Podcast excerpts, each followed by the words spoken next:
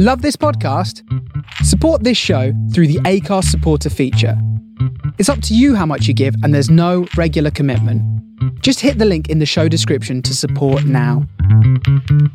It's crazy. I mean, I was on tour with Soilwork, and, and I got a call that uh, you know Dave Mustaine wanted to talk to me. So imagine that's like that's like the weirdest, shockingly strange call. Where it's like, who? I'm sorry, you know. like the Dave Mustaine. Um, I mean, it's it's it's crazy.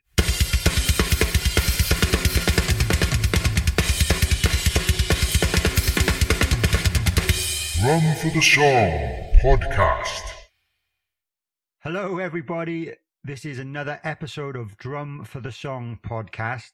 I am your host, Dane Campbell, and I'm absolutely thrilled and honored to introduce you to today's guest, which is Dirk Verbeuren, who's the current drummer of Megadeth. How cool is that? How are you, Dirk? I'm doing great, Dan. I'm very uh, pleased to be here chatting with you today. Thanks for having me. Ah, my absolute pleasure. Um, I understand you've been very busy on tour with Megadeth for the last maybe month or so. So, first of all, how has that gone? How's it? How's it been getting back on the road and on tour?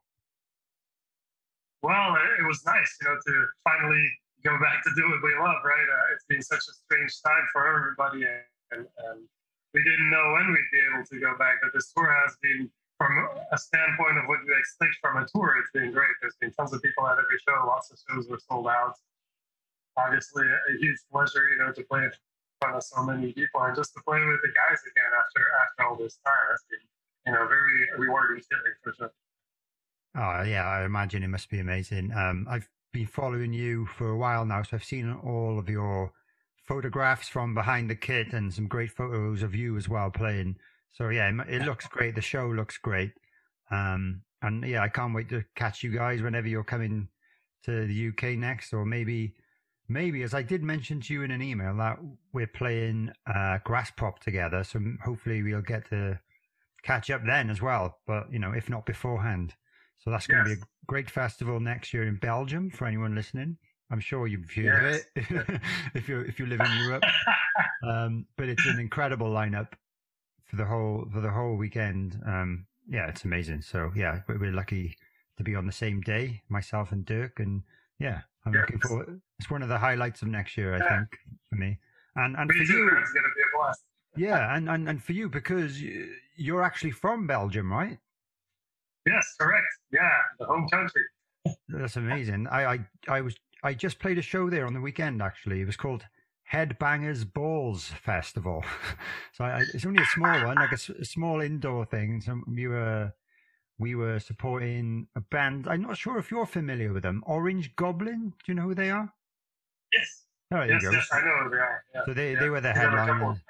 Yeah, they great great band and friends of ours. So um yeah, it was it was a cool indoor show in, in Belgium somewhere. I, I can't remember the name of the town, but it looked nice. But it was raining and it was a bit miserable but you know everyone was up for the rock and roll and it was cool so um let, us kind of rewind time then so growing up how long did you live in belgium for then and when did you get into the drums and how like can you just tell us about your story of how you discovered the drum kit certainly yes um, i lived in belgium until i was about um, i think i was 11 or 12 years old i don't remember exactly um, and at that point i hadn't started drumming yet i actually my first my first instrument was the violin, actually, believe it or not. Which ah. I, guess at the young the young age of six, I expressed to my parents that I wanted to play violin. They had some musical program uh, on offer in the school, and it turns out that my aunt had a violin that she used to play when she was there. So she said, "Well, I'll borrow that, that to you guys. You can have it for years to practice with." And so I played violin for six or seven years. wow, wow. And and I, I remember when I was a kid in school and the violin seemed like one of the more difficult instruments that you could choose. I don't know. That's what that's where I that was my um, perception of it anyway. Coming from a family of guitars and drums, it was like, oh my god, the violin! You've got a bow and there's no frets, and right, and it must be so hard to play accurately and stuff like that. So yeah, well done, man. yeah, I, I remember it being tricky. You know, I remember uh, one of the hardest things for me as a kid that stands out was just the position you needed to have. You know, I've always kind of been the slumped over kind of guy. Even when I was younger, I wasn't really paying attention to my uh, posture enough.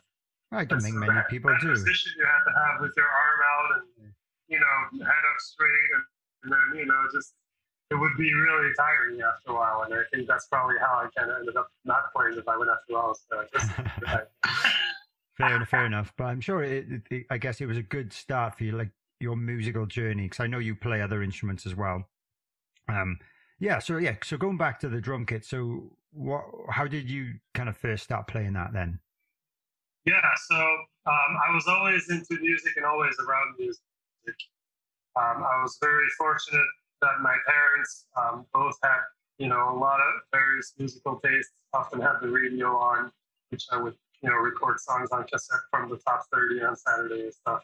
And, they also had vinyl. So, and, and my dad would make it a point to introduce me to different things and check this out, listen to this, you know, Zeppelin, uh, you know, whatever, you know, just anything T Rex. I remember was a big T Rex fan, obviously stuff like the Beatles and the Stones, all the classics.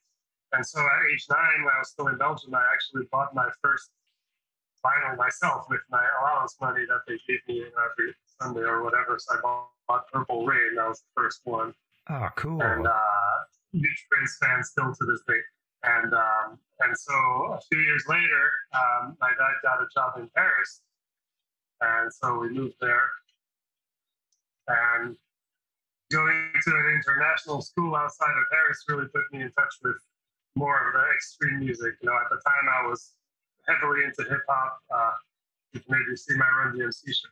Oh, here. cool. I was heavily into that and uh, Beastie Boys and all that stuff. You know, Public Enemy, LL Cool J, like all the '80s stuff that was getting really big at the time. I loved that and very beat driven, right? Yeah. Um, uh, at the same time, I was also listening to like Europe and Bon Jovi, like you know ACDC, whatever was on the radio that was kind of heavy. Also uh, piqued my interest, and of course, you had Kerry King playing, you know, a guitar lead on the first Beastie Boys album. Connections were being made. So, anyways, once in France and in this international school where I was surrounded by a very vast community of people coming from all across the globe, I started having friends from Scandinavia, from the US, from the Netherlands, and that were all into different kinds of music. And we all skateboarded too. So we, we would all go skate together and stuff would be played on the boombox. And I would start tape trading with people, you know, so I'd hear stuff and be like, what's this? This is killer, you know, oh, that's Metallica. What's this? Oh, Megadeth, Suicidal, you know, uh, Slayer, etc., etc. And so that's how, how I really got into all the heavy stuff, which then eventually led me to to the drums a few years later because I was just so into the rhythm. And I remember I was always tapping along with the, the tapes, you know, I played the tapes while I was supposed to be doing homework, but I just had my school stuff in front of me and be like, "Da, da, da, da, da," you know, playing the, the rhythms on my desk. And so one day my dad goes, Don't you think we need to get you like some drum kits so you can do this for real? And I was like, Sure, Dad. That's amazing that they suggested it because normally it's Yeah. the, the kid nagging the parents. yeah, always very encouraging. You know, they were always um, they always w- welcomed anything I was interested in, whether it was you know skateboarding or video games or you know that for some parents would be like, you gotta watch out, he's gonna turn into a mess, you know. But they always they always somehow just trusted that I would kind of separate right from wrong, I guess, and. And I guess they were right. Just to this day, like I, I never did drugs. You know, I don't smoke. I, I it's been you know, I don't drink alcohol for since the last 15 years or whatever. Oh, wow. Wow. Around the time uh, my wife and I got married, so I'm very much, pretty much a straight edge guy. Yeah, cool. No, I, I, I, I do like the occasional beer, but yeah, I, I'm not into any of the other stuff. I've never smoked a cigarette as well, so quite similar. I do still enjoy the odd beer, but I'm not, you know, I don't like two or three is enough for me normally. I don't like to kind of lose control. I kind of do like I like getting that little buzz, and you know, if I maybe enjoy myself a little bit more then. But um, yeah, I I, I know how to control it, which is good. But yeah, anyway, that's not not important. but um, no, but cool. That, that's that's always great to hear how it worked, and quite quite interesting that you were into hip hip hop because knowing your you know you you play like extreme forms of metal, which even I don't know a lot about. In fairness, my my Mm. I was brought up, I guess, with hard rock, classic rock, you know, heavy metal, and I guess the big four, as you know, you've mentioned. Um, but and then I, I had a like a new metal phase when I was a teenager and stuff like that because I'm that kind of age. But yeah, in terms of all the extreme stuff that I know you you do a lot of, like grindcore, I like I don't really understand even what is what grindcore is exactly and, and things like that. So it's quite interesting to speak to you, and I was hoping you might be able to, at least from a drumming point and perspective, maybe explain what the traits are of the kind of different forms of metal that you're involved with, at least. Would you mind doing that for me and maybe some of the other listeners? I'll, I'll try my best. Um, you know, the grindcore thing is funny because even some of the, you know, the purveyors, like I think of people like, you know, obviously old Napalm Death lineups like Mick Harris is, is supposedly uh, one who coined that term back in the day. He used to have all these crazy terms on their records, you know, like Holocaust, whirlwind, tornado, you know. Has like this thing that people nowadays like lovingly will copy, you know, he, he was doing all this stuff. Um, but he even doesn't really take that seriously, you know. And then you'll hear, hear people like Jeff Walker from Carcass also kind of laugh about it and be like, I always thought that was a stupid term, grindcore. Like, what is that even? but of course, that's that's for the people who are on the inside of that movement, which was very much, by the way, in, in the UK, you know, your country. That that's very much where you know uh, part of that movement was born. Uh, even though a lot of influences did come from, notably Repulsion here in, in uh, Michigan, in the U.S. You know, they were one of the uh, the very early bands to kind of push the speed. Because basically, grindcore for me, like to sum it up, it's like it's basically like thrash and death metal, but taken to the extreme and right. somehow with more punk in it, you know. And varying degrees of that. Like Repulsion had a punk side to the execution, not so much to the lyrics. The lyrical content is more what you would associate with death metal, which is gore and you know horror stories and that kind of stuff. But in England, especially, the grindcore movement with bands like Napalm Death, Carcass, you know, and then all the other bands that were surrounding like the early earache days, you know, was very politically opinionated and, and very much had lyrics that, you know, wanted to bring a message. Like Carcass was notably vegetarian, vegan, and the reason they did those uh, really, you know, kind of ugly, nasty uh, early record covers was kind of to shove that in people's faces, like this is what you eat, you know. Ah, I didn't know um, that. I didn't know and that. Then, and then, yeah, early Napalm Death is very, you know, I mean, Napalm Death is still obviously a political band because is, is you know, a very opinionated guy. And, doesn't hesitate to speak his mind at any concert or any interview. But uh, they always had that element, which obviously came from punk. So I think they kind of took punk and just started playing faster and faster and shorter songs. And, you know, so grindcore to me is like a lot of blast beats, usually pretty short songs, uh, opinions, and just a, a, general attitude that kind of feels like, yeah, this is grindcore. You know? And then, of hmm. course, there's like different variants and, you know, gore grind and whatnot, and all kinds of different things that pop up over time with weird names and you know but i think at the end of the day those things really come down to what it means to you as a person in a specific time and for me it was just a revolutionary thing that by the way i didn't understand at first at all whatsoever um, i heard that stuff on tapes that people would copy to me and be intrigued by it but not really get it and then i remember buying scum which is napalm's first album I had a sticker on it at the time that said "World's Fastest Band," so and I was super into like you know fast drumming and stuff. So I was like, I need to have this, right? So I bought it, and I remember bringing it home and putting it on on my turntable and being like, "What is this bunch of noise?" You know, and I remember telling my dad like, "Is there a way you can return records to the store and like exchange them?" You know, like I didn't get it at all at first. He's like, "No, nah, I think you're stuck with that one." You know, so I, you know, to my credit at the time, and and this is before obviously Spotify, etc. Now it's easy to just be like, I don't like this next, you know. But at the time, you kind of like, oh, I spent ten bucks on this.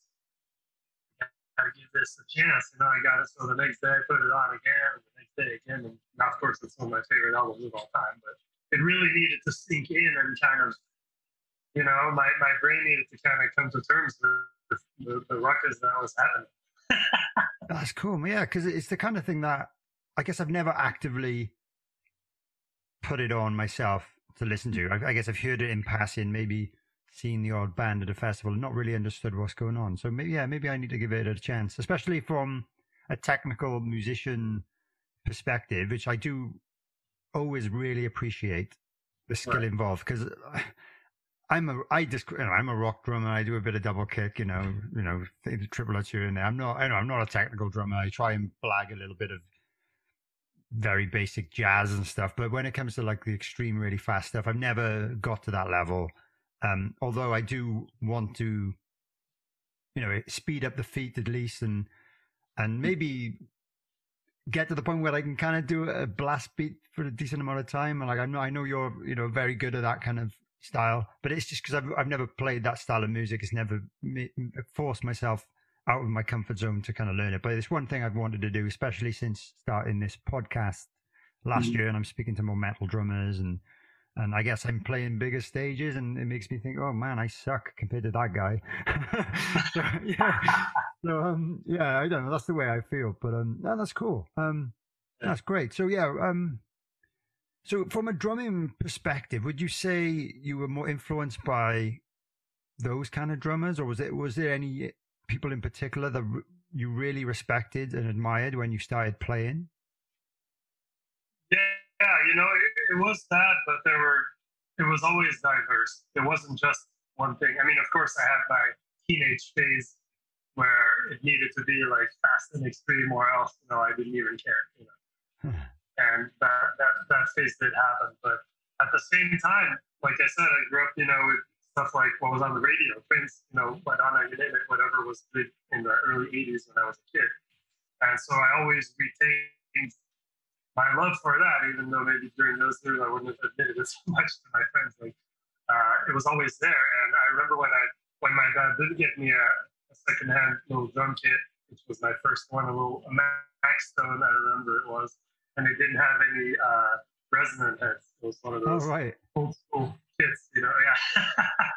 and I remember I was playing, yeah, sure, I was trying to play along to Obituary and, and Suffocation and whatnot, you know, the Napalm Death and all that stuff, Morbid Angel. But at the same time, I was also trying to play like Red Hot Chili Pepper songs or Primus, or, you know, my dad would tell me, hey, check out this this jazz record. Uh, uh, you know, Dave, Dave Brubeck, Take Five, like you played me that song, which is notoriously in 5 4, right? Yeah. Which I didn't really probably know what that was, but I tried to play along to it. Like I would just put everything in the headphones, you know, put it on tape or whatever, put it in the headphones and just try to follow along. So I think I'm very thankful that there were so many different things that were welcomed in my family.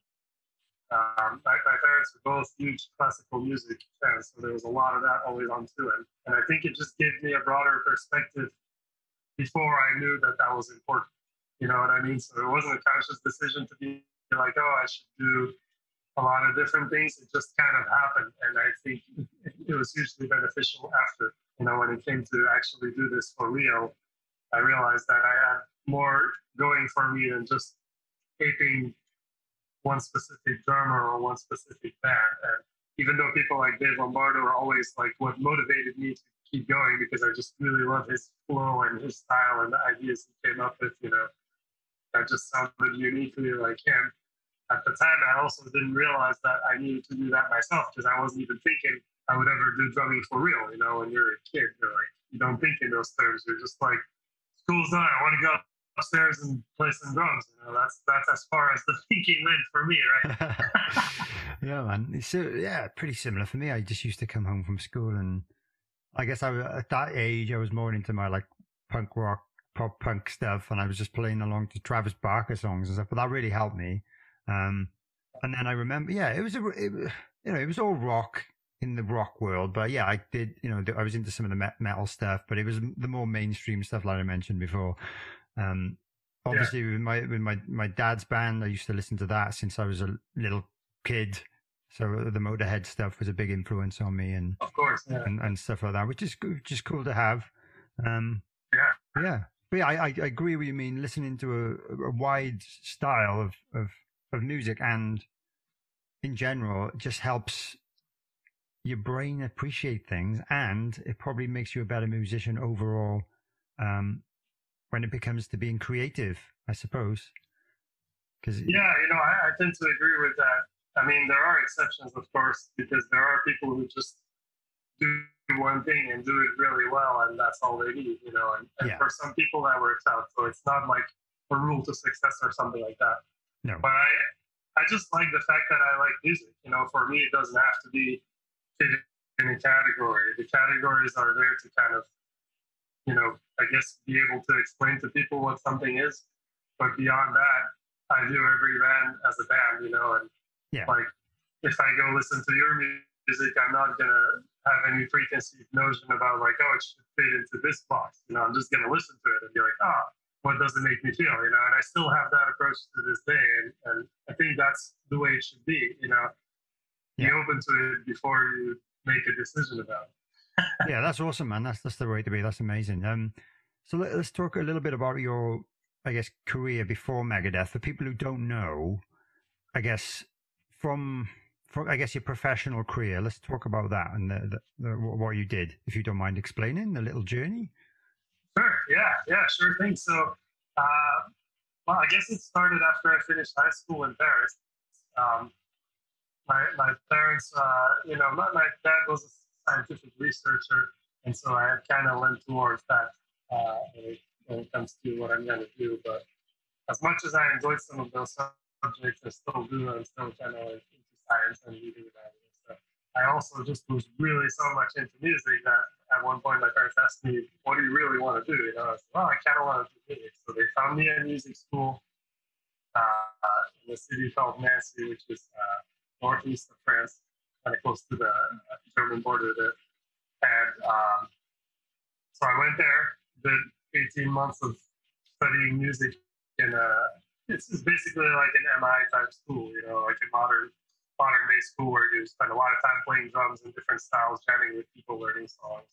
Not like the old school uh, conservatory approach, but something more anchored in the music you and I grew up listening to. And, and of course, there started my first band, which is called Scarve, uh, which we ended up doing a bunch of albums with and some tours. And I also just started playing with a bunch of different people. So the, the years following that, you know, my, my journey through that school were very formative for me. First tours, you know, first kind of experience working with different bands. And in Scarve, I was kind of my own, you know, I was kind of like the band leader in a way. Uh, whereas in other bands, I have to like figure out like, oh, sometimes it's not all about what I want, you know. So that was that was a rough journey at times because I kind of knew what I wanted already.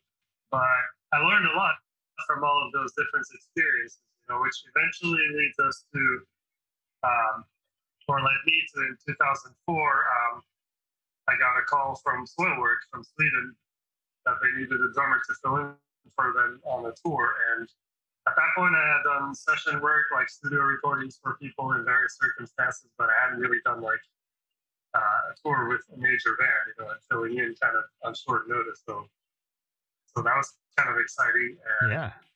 I went with them, did the tour, and then after that came another tour. And then like, hey, do you want to play on the next album? And you know, at that time, Scarve, my own band, was doing quite well. We had actually just started to kind of, with our third album, Irradiance, have good responses also outside of France, and started playing some bigger shows, big festivals, etc. So it was tricky to kind of be like, what am I doing? You know, am I Yeah. sticking with my own thing or going with this thing that's obviously a lot more established than when there, where there's actually a salary to be made. You know, because I was realizing this Sober, oh, wow, you can actually go on tour and come home and have money to pay the bills. Wow, what's this? You know, this was a new concept for me.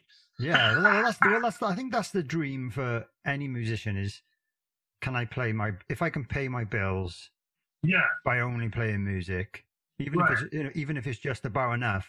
I think that's Right. that's like uh, uh, the minimum ultimate goal for anyone who wants to be a musician. So yeah, I can imagine you were like, yeah, this is this is this is amazing. It's only recently I've been able to do that, Right. pre, you know, pre-COVID, but Right. you know, yeah, it Yeah. took me a long a long time to get there.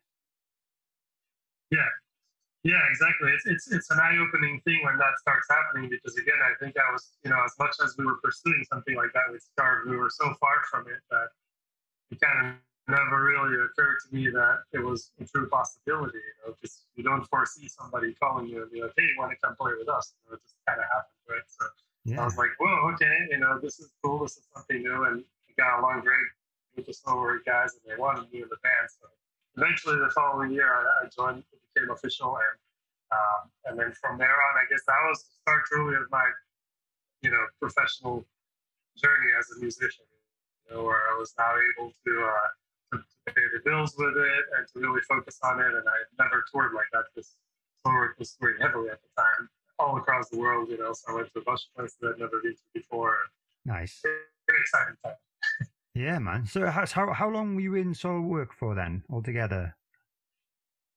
Um, all together, let's see. So I started in early 2004, and then in, in 2016 was when I got the call from Megadeth, and I started playing with Megadeth in, in May of 2016. So yeah, over 12 years. Wow! Wow! You know, wow. a bunch of records, a, a, a live Blu-ray slash DVD. Um, I mean, it was a great time. You know, it was. I really learned a lot on so many levels. Uh, you know, I have been to the U.S. Uh, as a kid, but because my dad briefly did an exchange program and worked there, so I'd always loved America. But uh, I met my then to be wife here in the states on tour with Soilwork, and then subsequently moved to where I am now here in LA. So that was an impactful uh, result of playing with Soilwork as well. You know, Absolutely, yeah.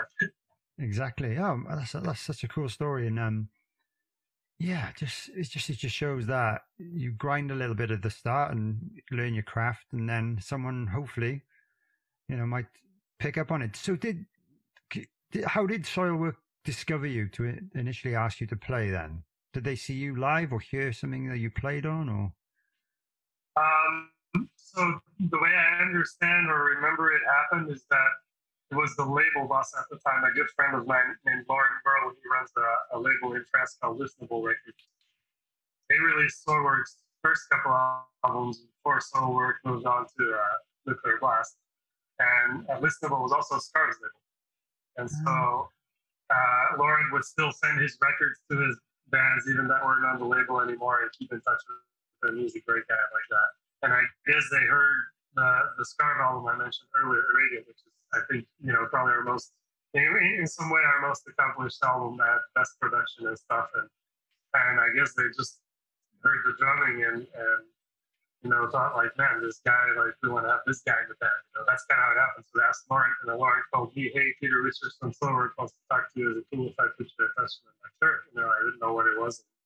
Yeah. Like oh cool I like Soilwork I wonder what he's gonna say you know? It was like hey want to tour with us? So it was this crazy thing but Here's something I will say though, which you know, I, I bet some of the listeners are musicians and and or aspiring musicians, and one of the things that I really take away from what I went through in those times and kind of the journey and like you said, the grinding part is that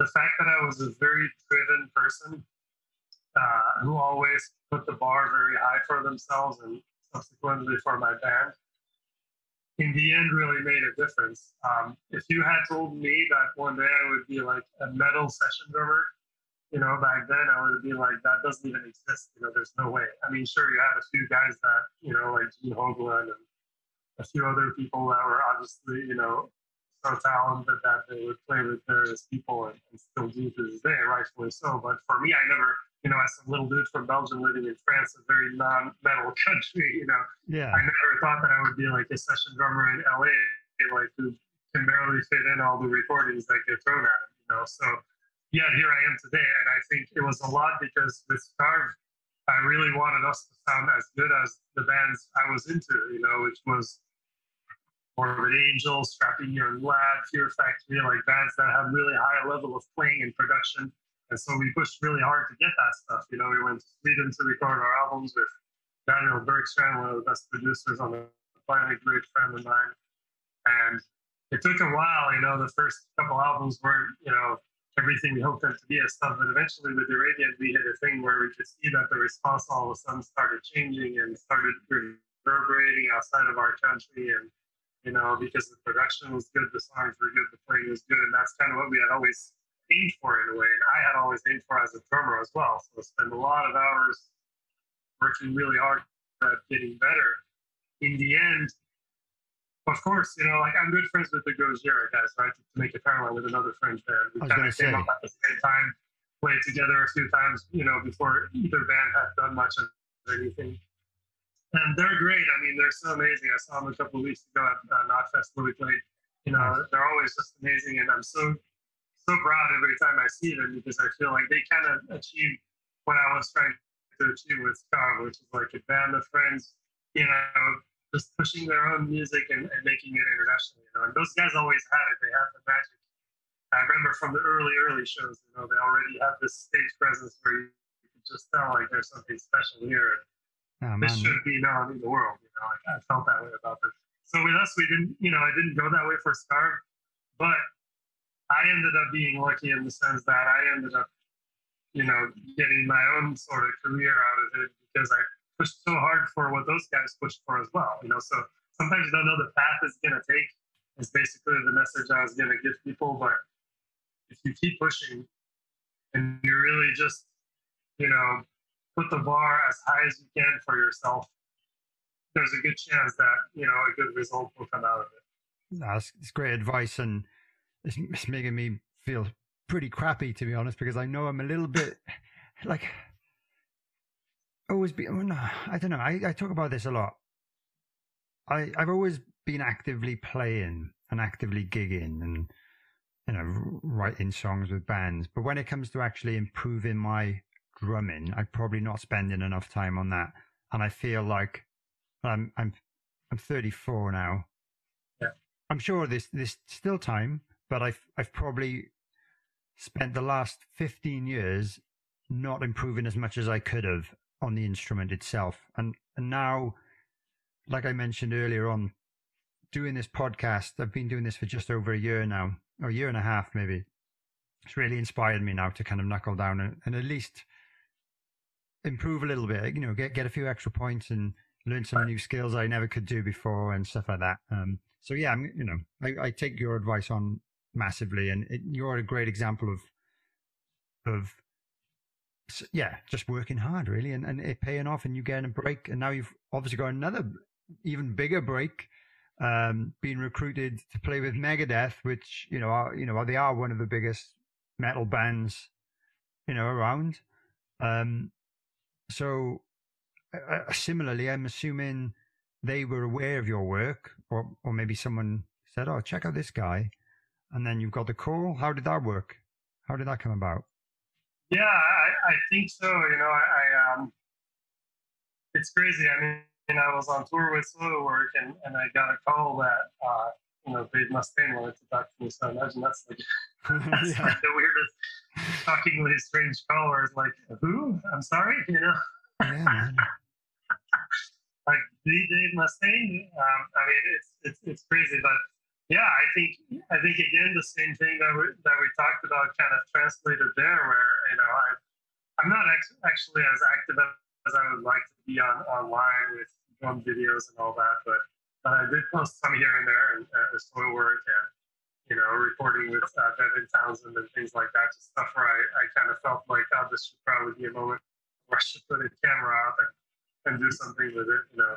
Because I usually just like to enjoy the moment, and, and, you know, once you start messing with cameras and stuff, for me, it's like this headache, and you know. No, I, I, I, not, you I totally, I, mean? I totally agree because you, you you just want to be focusing on playing and warming up and yeah. making sure your your gear is right, rather than setting up cameras and checking they're charged up before and then or play. You know, I, I know what you mean. I've done a little bit of filming my shows, and it it just you're thinking about something else you shouldn't be thinking of. And even like where the camera is, how are you looking on the camera? And I'm like, I don't want to be thinking about it. I'd rather just be focused focused on playing. So I know what you mean, yeah. But um, but yeah, you do have some great stuff on YouTube for anyone who does want to check it out. I, I, had a little browse earlier on, and lots of other great interviews as well. So uh, I'm, I'm trying not to repeat everything too much, but um, you know, there's a few few other great interviews on on there that I've seen. Um, and scrolled yeah. scroll through and some great drum demonstration videos, um, which I'll bring up in a minute. I want to talk about the Dirk Blast. cool, yeah, yeah, we'll talk about that, yeah, for sure. Yeah, no, yeah, you know what I mean. So it's basically, you know, one of those things where with Megadeth, I guess uh, different people in the camp had you know, somehow know me. Like, uh, for instance, the, the drum pick at the time, who was also my drum pick for the first years in the band, Tony Laureano, amazing drummer. Um, turns out I had toured with him with Scarve back in 2002. We did Oh, wow. a tour opening for Nile in Europe, which was like our first big, big European tour with Scarve. and we were like the opening band. And Tony at the time was just, I don't know if you've heard his work with Nile, but he did one album with the band uh, on drums. But his work was just absolutely, you know, at the time, some of the most extreme drumming you could imagine. You know, hyper fast and technical. He had like these. Uh, I remember as a drummer like this, he had saw blades Oh yeah. uh, on his kit that he used kind of for effects. So like, you know, like these high pitch. So the, the, story around that was funny. Like I would talk to him, to him and and uh, and his drum pick and they joke about how he'd go into hardware stores and be like, you know, with a drum drumstick, like checking this out of different saw blades, which is just brilliant, right? yeah, yeah. That's so so inventive and creative as well. To tr- Yeah, like exactly. But so yeah, so I knew Tony. You know, we had stayed in touch over the years. We became friends on that tour, and and, and, and a lot of mutual uh, respect for, for each other as drummers. And so he he knew me, so he kind of vouched for me. I had met Kiko. Uh, then you know, freshly Megadeth's new guitar player. I met him some years prior because he had come to a, a Soilwork show in Finland, and we had talked and stuff. And so there were different people, you know, various people who kind of, you know, put together a list of potential candidates when they've had uh, asked them to do so. And that's that's how they usually, I think, they steer situations like that. He doesn't just go like find me a guy. He just kind of asks everybody who do you suggest, who do you suggest, and it turns out I was on different people's lists, and I guess then they looked at some videos and, and concluded that yeah, I could probably play the stuff. So so that's how that happened, you know. So again, in a way, like I said, what I was saying earlier, the, the, the work you put in, you know, it can pay off in, in, in unexpected ways, but it will probably pay off if you're, you know, if, of course, for Megadeth, there's a bunch of criteria where I happen to, to fit in, you know, Yeah. uh, and so for someone else, it might be something different. And it's also not, I want to say this too, it's also not my path is the only path. You know, there's, like I Oh. said earlier, there's many different paths. You don't need to be a technical drummer. You don't need to be this or that. Like some people do one band, like look at Gojira, you know, like I don't know if Mario ever played with another band in his life. He might have, I don't know, but um, you know, he did his thing and look at how well it's going. So for some people that works. And you know, so there's not obviously one route to follow. I think the most important thing which which Kiko and I have talked about and agree on is really the passion. Yeah. You know, what you feel inside. Um, I'm sure, Dane, you can relate to this uh, since you're obviously, uh, you know, I have no doubt as passionate as, as I am. Uh, it has to be something that you just can't, you know, you can't imagine your life without your drum kit and you can't imagine your life without music and, and somehow being a, you know, part of a creative entity, you know, and I think if you really feel that one way or the other, it'll, it'll get you. That's great, man. Yeah, and, yeah, you're right. And I, I, I don't know what else I would do if I if I couldn't play drums. Uh, you know, Right. like I'm, and like now I'm talking about them all the time doing this podcast. It's kind of like, yeah, it's yeah. And I think a lot of people. It's, it's the same for a lot of people. I think there's lots of people I've known, and they were into it as a kid, and then they kind of grew into an adult, or maybe had a kid or something, and now they they don't play anymore at all, and they just got some other job or whatever. And a lot, you know, I think a lot of that comes from the pressure of earning money from music is not easy, and you do need that break. You can have as much talent and still not get the break. Unfortunately, you have more chance of getting a break if you if you've got the talent and the work ethic. But uh, unfortunately, I've seen a lot of talented guys come and go, and now now I don't even know if they pick up an instrument, which is a shame. But um, yeah, you you know you've got to at least have the passion and the work ethic and and yeah you're, you're a prime example of that. And yeah so you've been touring with megadeth for f- you know a few years now. Um i imagine you've played so many shows. I saw you play once in cardiff and uh, that was a good one. That was a really good one. Um obviously we were on the, the mega cruise together. Yes. and and at the time i was kind of like i guess concentrating on what we were playing. I was aware of some of the lineup and obviously you you guys couldn't play because of Dave's illness. And it wasn't until later I discovered that you did a drum clinic on the boat, and I didn't know anything about it until after you've done it. So I'm absolutely gutted that I missed that because I am sure I would have absolutely loved it. Um, so I, I apologize for not being there. I, I, I wasn't really. I guess maybe the tick the, the guys who had bought tickets were more familiar with the lineup. They probably get given the programs and stuff. But I guess we were just in a band. I was more concerned with getting over the border and you know Right. and the customs and stuff. And I, I guess we got on, and I guess I wasn't really concerned with what, what else was going on um, as much anyway. But uh, yeah, how like, I, um, have you done many? I, I know you've done drum festivals and things like that. So would you have you done lots of drum clinics, like in, in drum stores and stuff like that as well? Was that was that a Yeah. unique event? No, no, I, I- I've done a bunch. Um, it, it's, it seems nowadays they're a bit less uh, prevalent in, in a lot of countries because I just think that, you know, I mean, what I've been told is that with YouTube and everything just being so readily available, there's just less, you know, unfortunately, less demand for people to go and, and watch a drummer play in a, in a music school or a Yeah. or, rec- or a, music store or whatever, you know, which is kind of unfortunate because I think being there live is, is very inspiring. But um, yeah, I did mostly, I did a lot of clinics in the late uh, 2010s, early, I know, sorry, late 2000s, early 2010s. You know, there was this period between maybe 2008 and 2013, 14 where I did a lot of that. Um, I notably did two tours in China, which I'd never been to China. So Oh, first time I went there, I did two full like drum clinic tours across the country for like two, three weeks. It Oh was my- pretty insane. I bet that was amazing. Yeah, yeah, yeah. Yeah, that was it was really amazing and, and kind of like you know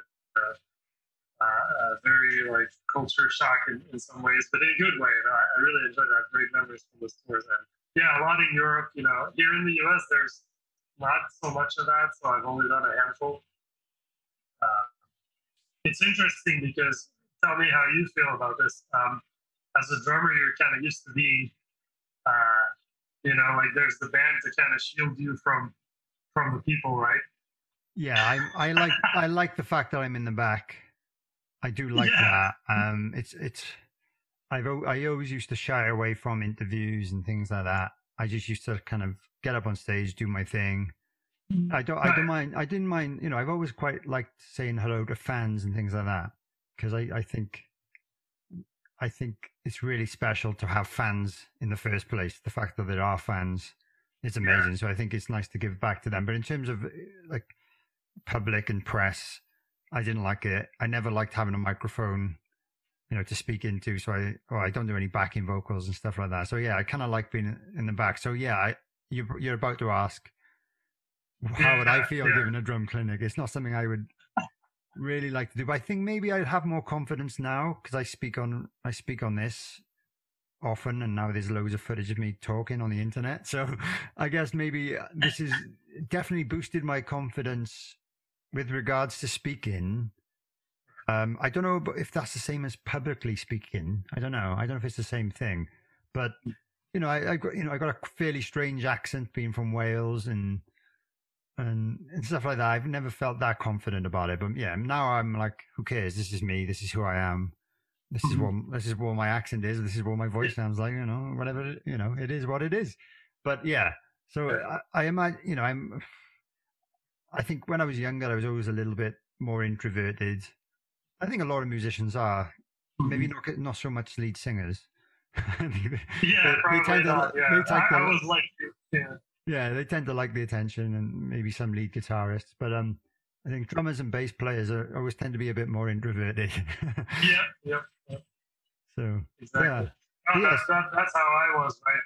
Yeah, and, and so the, the, the whole concept of a drum clinic was terribly frightening to me at Hmm. first. You know, so at first, when I got offers to do them through, you know, my brands, Tama, Meinl, Evans, they would reach out to me and be like, "Hey, you want to play here and this and that?" You know, I'd be like, uh, "No, I'm busy. I have a tour or something." You know, I was always happy when it coincided with the date and I couldn't make it because that meant like I don't have to do the drum clinic. But eventually, that my luck ran out, and I, I started having offers sometimes when I didn't have anything, you know, going on that I could use as an excuse. So, yeah, and so it was definitely, uh, you know, like like I said, I was introverted as you growing up and, and not a person who's used to take taking a mic and speaking to people. So my first few drum clinics were probably pretty crappy in, in that regard. but then I realized that like um, what people really enjoy is just somebody going up there and kind of conversing with them.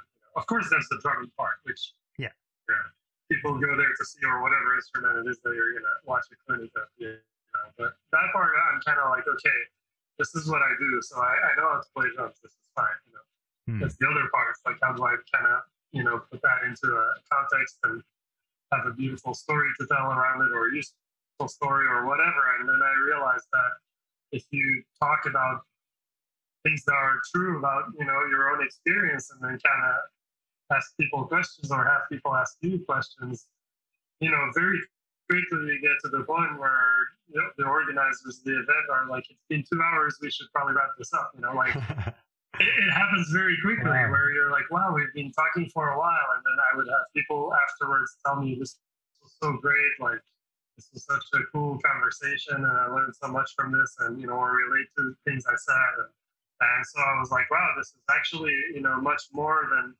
just showing off drums or talk, talking about paradiddles or whatever, you know, because that stuff people can, like I said earlier, you can go on YouTube and, and, and do all that stuff on your own pretty much, you know. Yeah. Not that I recommend against studying your instrument and having a good teacher because I do think that's extremely valuable, but um, but yeah, it, it, was really the human element, if you know what I mean. And so when I once I started leaning into that, um, which was a bit trickier, like in a place like China where you have to go to a translator and stuff, it's a bit less oh, yeah. immediate, you know. Yeah. But still, I, I, tried my best to just always lean into that and to just kind of be myself and, and share my whatever I've learned, you know, throughout the years doing this um, people really seemed to, to love it, and, and it became a very kind of heartwarming uh, experience for me as well. You know, to, to see that it touched people and that it inspired other musicians or even people who sometimes are come to clinics who are not musicians themselves, but you know, who, who learn something from the life approach.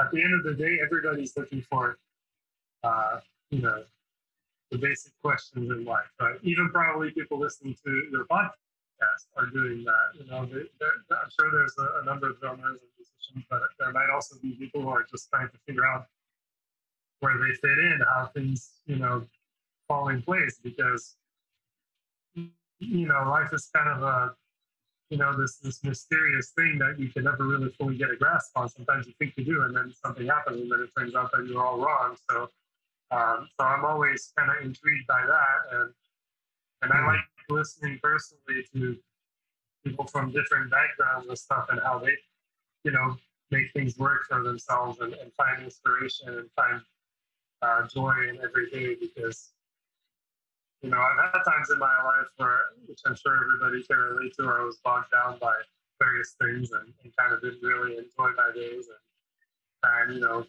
truth be told, that can happen and that's okay, but you can't let that take over because life is too short to yeah. you know to let those things take over. So now we went on a really philosophical turn but yeah.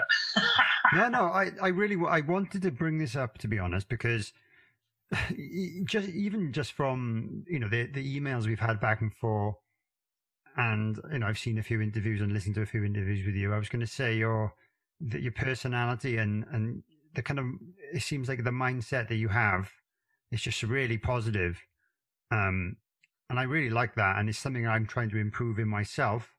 Um, maybe I sound like the happiest guy ever doing this podcast, but you know, people who know me, you know, my family members and my wife probably know, I'm not always the happy chappy that I appear to be. And, you know, I've got quite a lot of history of, you know, I'd say, you know, pessimistic and just being a bit negative about things and grumpy and, you know, nothing unusual, but you know, the last few years, I, I, guess I've been inspired by a lot of podcasts that I listen to.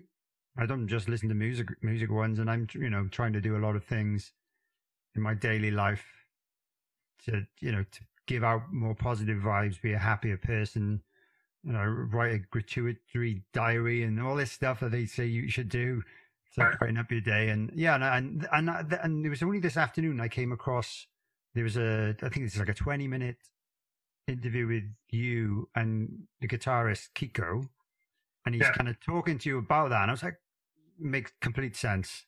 Mm. And um, yeah, that's a really good one for anyone who wants to kind of delve into that a lot deeper.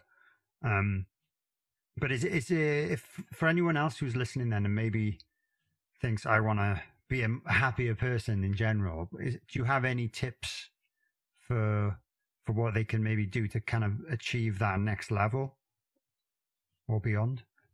Yeah, let's see. Well, I mean, you know, happiness is, is, is, is kind of a complex thing to, to define. And, and, and I think the first step would be to kind of figure out what makes you happy. You know, some people have that figured out. Like I think, I think, you know, a lot of people like, like you and I, when you're in touch with the passion in your life, Yeah. that's already a big step. It's- Yes. I'm sure you feel the same as me and, and every musician listening here. Once you grab your instrument and you go to that world, you know, your worries kind of tend to dissipate most of the time. you know. Yeah. Um, so that's a beautiful thing. So if you don't have any true passion, try to find one. Um, you know, uh, for some people it might be tricky to do that because you know we're not all so lucky to have you know supportive parents or parents who are you know kind of guiding us. You know, to hey, here's some passions you could look into and. You know, my parents were extremely encouraging and supportive, and without them, I probably wouldn't be here doing this. So, Yeah. I owe a lot to them for that and, and to this positivity that's that's part of my life. You know, I think they instilled that in me very much. But but this then again, uh, when it comes to your question, you know, another thing is really to kind of I mean, this is gonna sound super hippy dippy and cliche, but you know, the truth is like we forget that life is a gift every day. We really do because we get so uh, focused on the things that we need to do every day and it becomes this, you know, hamster hamster wheel kind of thing. Uh, that we just kind of forget that, like, look, you know, like one day this is not going to be like this. We might not be here doing this. And, and for me personally, like, I've always kind of tried to, you know, go in that direction and have people around me, like, including my wife, who's, who's very wise on all those things to kind of steer me in the right direction. Because between parentheses, truth be told, I'm like you, I can be really you know, I can seem like this super happy guy, but I can be really grumpy and pessimistic and negative, and especially in the past when I was a bit younger, you know, I, I used to go to negative spaces. That was kind of my comfort zone for me, you know, hence like the whole like, you know, extreme metal, like, you know, dark lyrical subjects, like, you know, all that stuff kind of made me feel good in a weird way. So, because it kind of was a way for me to express all the not so positive feelings I had and kind of find a place for them. So, Okay. that anyway, parenthesis closed. Um, it's really important to kind of be aware of, of the fragility of this all, you know, and not, not in a dramatic sense of like, oh my God, I better do this and that because I might die tomorrow, not like that, but but just kind of keep it in, in, in the in the back of your mind that like you got it pretty good, you know, regardless of our individual, you know, things that aren't great because they all have some stuff probably that would be like, I'd love to change this, or I'd love to, you know, blah blah blah. You know, for some people, it'd be like, I'd love to have a job I actually enjoy it. For other people, it could be like, I wish I lived in a country where it was like in that country, etc. So, you know, obviously the levels are always uneven, but still, just to be alive and to be healthy and to have your, you know, to have your days where you can do things that you want to do. I mean, that should be appreciated. And what I was going to say is for me, that really sprang into reality when my mom uh, got ill and passed away, which I talked about in that interview too with Kiko. I remember that was a part of uh, Yeah. kind of the, the story I told. And obviously, as anyone can imagine, or anybody who's been through this, which most people probably have, when you lose somebody close to you, it's, it's life altering and it's, uh, it's, you know, it really sets you to think. Um, my mom was an extremely optimistic person. Um, and the way she dealt with being ill and eventually, you know, passing away was just so inspiring to me. And, and I admire her so much for keeping her spirits the way she did throughout what was the most difficult time of her life. And Yeah. that really just showed me that, like, wow, man, if my mom can be this way when she's basically, you know, reached the end of the journey and just sees everything just gradually getting worse, because that's truly what it was. Like, I can't do this anymore. I can't do that anymore. Now I can't do this simple thing anymore. And it's not going to come back. If Mm. she can do that and stay optimistic through that and smile and, and you know, be happy, like, what am I complaining about? Like, what do I have that's that's worth even bitching about for even a half a second any given day? You know, that was kind of like my eyes opened, you know, and I was like, I gotta stop feeling sorry for myself because I realized that I really felt sorry for myself way too often, and let that define my days, and you know, let that you know allow me to wake up in the morning and already be grumpy or you know, just at this guy, this situation, and blah blah blah. blah you know. Yeah. And that's when I realized that it's all about how I react to things. It's not about if stuff's gonna happen because it will. You know, my wife has always said this to me. She's always kind of held this wisdom. You know, look, stuff's gonna go wrong. Like no matter how hard you try, you're gonna have stuff where all of a sudden it just goes completely sideways, and now you have to deal with the situation. So it's about how you deal with it. It's not about trying to prevent stuff from going sideways. I mean, sure, if you can, you do that, but sometimes you can't. You know. Yeah. So that became a new a new philosophy for me. That's amazing, man. Th- and thanks for sharing the story as well. Uh, and obviously, you know, sorry, really sorry that happened, and you had you had to go through that. But you know, it's made it's, it's changed your outlook on the rest of your life, and I think that is is a good it is a good lesson to take. So, um, yeah, thanks, man. Um, yeah, yeah. Hopefully, some of the some of the listeners can kind of take something from that as well, and and and change their life a little bit. Drum for the Song podcast. Hi, I hope you're enjoying this episode of Drum for the Song. I just wanted to briefly interrupt the interview to tell you about my Patreon page, which is a place where you can support the podcast and, of course, support myself. You can um, sign up to one of the three tiers on there. There's one that's £3 a month, one that is £5 a month, and one that is £10 a month. There are loads and loads of exclusive benefits to signing up, including bonus episodes, merch discounts, Christmas card for myself. Um, if you sign up to the top tier, I'll send you a pair of my drumsticks. Um, loads of other stuff. So go check it out. It's patreon.com forward slash drum for the song. And um, another way you could support me if you're interested, if you're not bothered about the Patreon thing, if you go to my official website, drumforthesong.com, you can send a donation via PayPal. So, um, yeah, thanks for watching this and enjoy the rest of the show. Drum for the Song podcast.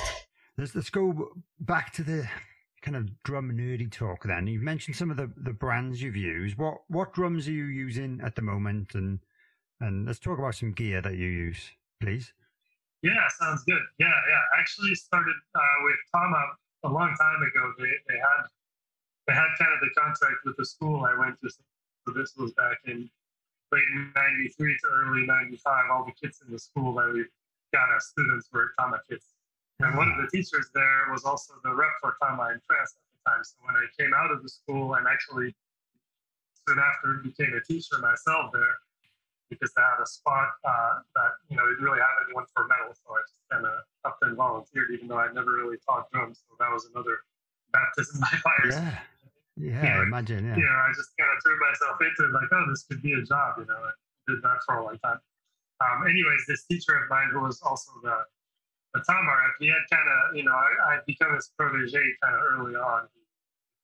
He kind of saw something in me, which you know, now looking back, I'm like, wow, he really had a keen eye, you know, because I would have had no idea, like, why me, you know, like I wasn't that great at the time at all. But anyway, he saw something in me and quickly got me hooked up with, you know, some some beginner Tama endorsements, which was like, you know, oh, you can get a, a, a double pedal for fifty percent off, you know, Yeah. like, like that's the first the first kind of steps, right? right? Before you do anything, and I wasn't even playing really any shows at the time, like maybe some small local gigs. There wasn't much to gain from Tama, but it was just really, you know, trying to get me started and. Um, It's great that he believed in you enough to kind of hook you up in that way at that at that time. Because normally, if anyone approached a brand, especially a big brand like Tama, and they're only playing local shows, you would you know you you'd be lucky to get a reply at all. So that's exactly. great. He definitely saw something in you then. yeah, yeah, yeah. I'm, I'm super, I'm super grateful that he uh, he did that, you know, because that really got me started. And um, and then down the line, you know, uh, So Tama happened in '95 and gradually evolved, you know, to become a real full endorsement as I was doing more things.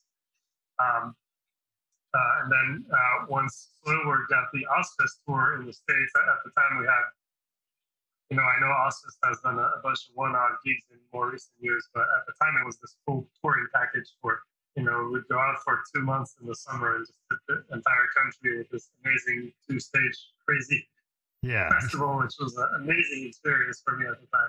One of my favorite memories of, of touring ever. I bet. Uh, Yeah, yeah. so, but when we did that uh, with Soilwork, which was in the summer of uh, 05, uh, I happened to do a, a drum clinic in France, one of my very first drum clinics at the time, and Thomas Lang was playing there. Uh, it was a Meinl endorsee, and so the Meinl CEO was there as well with him, you know, kind of doing the, clinic with and being his guy there. So I went and talked with him because they had done a call for searching for artists earlier, and I sent in some stuff, information about me. So I went and asked him, "Hey, did you receive my, you know, the thing I submitted?" And he's like, "Well, if you haven't heard back, uh, you know, maybe you still have to look at it. I'm not sure and stuff like that." Anyway, so we got to talking, and I was like, "Okay, obviously they haven't looked at my thing, but." So I told him like what we had coming up. You know, oh, my band Soilwork's doing the Ozzfest tour in uh, in 2005. He goes, I mean, in, sorry, in this upcoming summer, know, we're, we're going to the States in the Ozzfest. He's like, okay.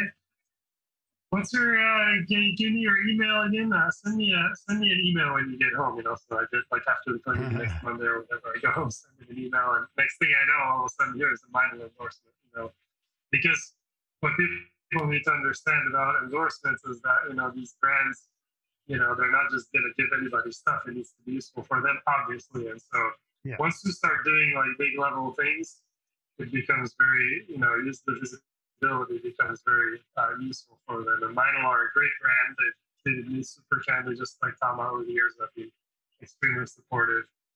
So, you know, those are kind of the two big, you know, the big uh, endorsers that I have that really made a difference. I also work with Evans. I'm not going to go like on about this for too because it'll probably be boring. But Evans Drumheads Yeah. uh, Toontrack software, which is great. Uh, Roland E drums, which you know, uh, very great to be working with them as well. Um, which happened thanks to Megadeth, and you know, Nice. obviously that uh, you know visibility and platform I have now.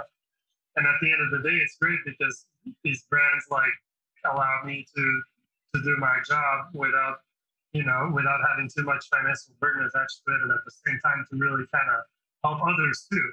Like I teach a lot, both on my acoustic kit and on my electronic kit, because I do a lot of uh, lessons uh, through uh, Skype, you know, out of country or out of state.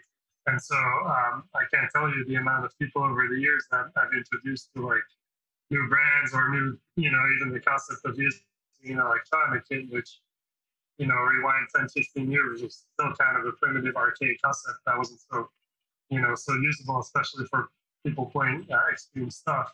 Yeah. Now it's come to a level where I do a lot of my recordings with the Roland kit and with Toontrack sounds, and, and people can't even tell the difference. You know? Even drummers can't even know. Like I'll have drummers and producers be like, "Did you record that on your Tama kit?" I'm like, no, I recorded that at home using my Roland. They're like, I would not have known if you hadn't told me. You know, that's how good the sounds are now, and, and, and like Toontrack, the Superior drummer software is absolutely stellar. So couple that with Roland's amazing hardware. You know, it's it's one of the reasons that I'm here today that I've been able to work in between tours and pay my bills is thanks to stuff like that existing, you know. And so the gear does at some point become really instrumental in, you know, in this industry. We're not, as you know, and we're not in a time anymore where bands sell millions of records and you get these ridiculous recording advances like, you know, bands like Megadeth and, stuff did in the 80s where they got their recording advance, went and recorded a super expensive album for two months and then still had enough money to live for a year. Like Yeah. that's done. Like that time is over with in the era of Spotify and, and Apple Music, etc. Like that money isn't there anymore, except for a few select, like the biggest selling artists in the world, maybe the the Adeles and the Beyonces, but that's about it. You know, for for other bands, even bands like us, it's like you got a lot less, you know, money to stretch over time. So you got to be out on tour. You got to be you got to be doing more stuff. You got to basically be your own CEO, as I tell people often. Yeah. and run your own company. You know, whether you're a drummer, a guitar player, just kind of run your own show and find ways in which you can work because that's really vital if you want to do this for a living nowadays. Yeah, I, I, I totally agree with that. And I, I say if you're a musician today, you just got to know how to hustle, basically. And Yeah. Find yeah, find other ways to bring in income. And yeah, I, I I I dabbled with teaching in the past with like young kids. I used to teach, and I kind of took a big break from it. But it's something I'm talking about maybe doing again via some form of electronic drum uh, connection. So I was actually, I, I heard that you use the electronic drums for recordings as well um, on one of the other podcasts you did. Extreme Metal Podcast. That was good. So anyone who, who was into that, I've only listened to the episode you were on, but if you're into that kind of music, that seemed like a cool podcast. And the, the host, I forget his name now, sorry. Um, he drums in Carcass, right? Is that right? Oh, Dan, Dan Wilding. Yes, that was it. Yeah. So uh, again, like I said, it's not it's not a world I'm that familiar with, but I listened to that episode a few weeks ago. Um, you know, trying to trying to do my research, you know, and um, but that was uh, that's another uh, drum related podcast I recommend. I, I like sharing whenever I discover something new that I think my listeners will like, rather than hide it away. I'm, I'd rather them go check it out, you know. So um, Right. it's a it's a really good one. But yeah, so it is amazing that these electronic drum sounds and again, it's something I've I've not got into, but I, I'm I've started to try and do it lately with not much success. I'm not very good with the technology side of things, so I've got um. I don't know if you're familiar with the brand 2Box. They're a Swedish Yes. electronic drum company. So I've got the one of those kits. The old DrumIt Right. Five is quite an old one now. Yeah. So I'm trying to hook that up via MIDI to my laptop with a USB, and and I, I am I haven't tried the Toontrack stuff. To be honest, my brother Yeah. recommended I should try the Steven Slate free version to start off with, just to kind of get it. But I, I'm I still I'm still struggling with the mapping and all that. But it is impressive when I've seen people set it up properly. And like you said, I've even had people locally that have programmed their own drums using a keyboard to like their demos or whatever. And I'm like, I can kind of half tell, but it is quite, it's quite impressive. But I, I imagine if you're an actual drummer doing it, it's going to obviously sound a lot more realistic. So yeah, it's, it's amazing that you've done that. Um, and it's, it did that. I think listening to that encouraged me to kind of right. I need to try and work out this stuff. I've got this kit that's been there. I've never hooked it up via MIDI ever. Like the internal sounds are great, but obviously if you're recording, you want to be mixing. You want and you want to mix afterwards. It's obviously better to use a a drum program as well. And it's just like a world that I never really delved into, but I'm going to try. But no, impressive. And um, yeah, great to hear that Roland are now helping you out. And and yeah, their their hardware is incredible. And um, Yes. do you do you ever combine like some of the electronic pads in your acoustic setup, or do you normally do either or?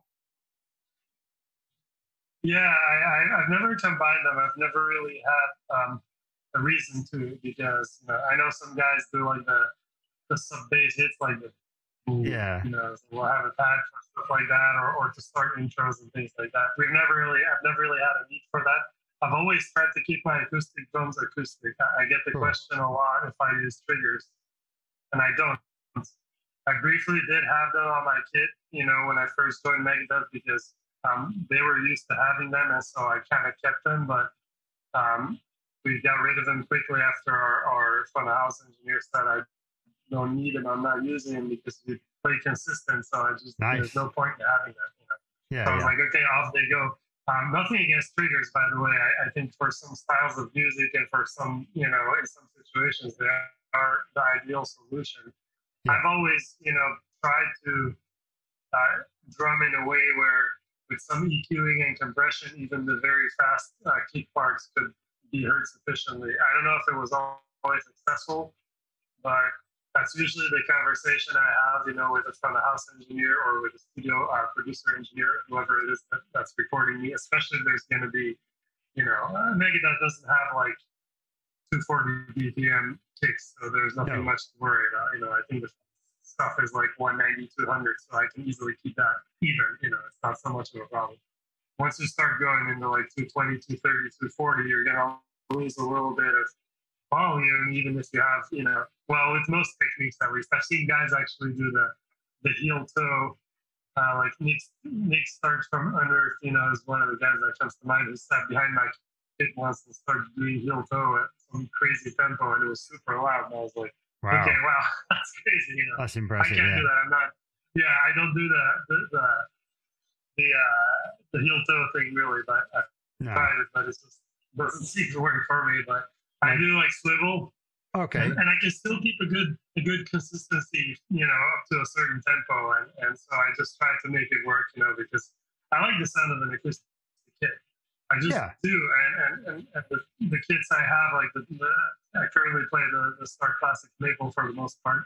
It sounds so good, and the kicks and everything sounds so good. It's like it's kind of a shame to to, to, replace the sounds, you know. Even though nowadays you could technically like just sample the actual kick and then use that and trigger it so it would still be your own sound. But I don't know. There's just to me, you know, maybe it's because I grew up in an era where you know a lot of the stuff I used to listen to, their producers were still figuring out what this music even was, let alone how to produce it. You know, like Yeah, like we were true. talking about you going back and discovering early napalm and repulsion and stuff like they're probably going to be like this sounds like utter shit and these people don't know how to play you know because that's kind of like how it was back then but to me that's also ironically or, or whatever you want to call it that's part of the charm of that style of music is that you know there's this era now or this vision where everything just needs to sound super perfect and everything's to a click and, and i'm curious to, to hear your, your opinion about this because to me like sure in some situations that's great and i get why people do it.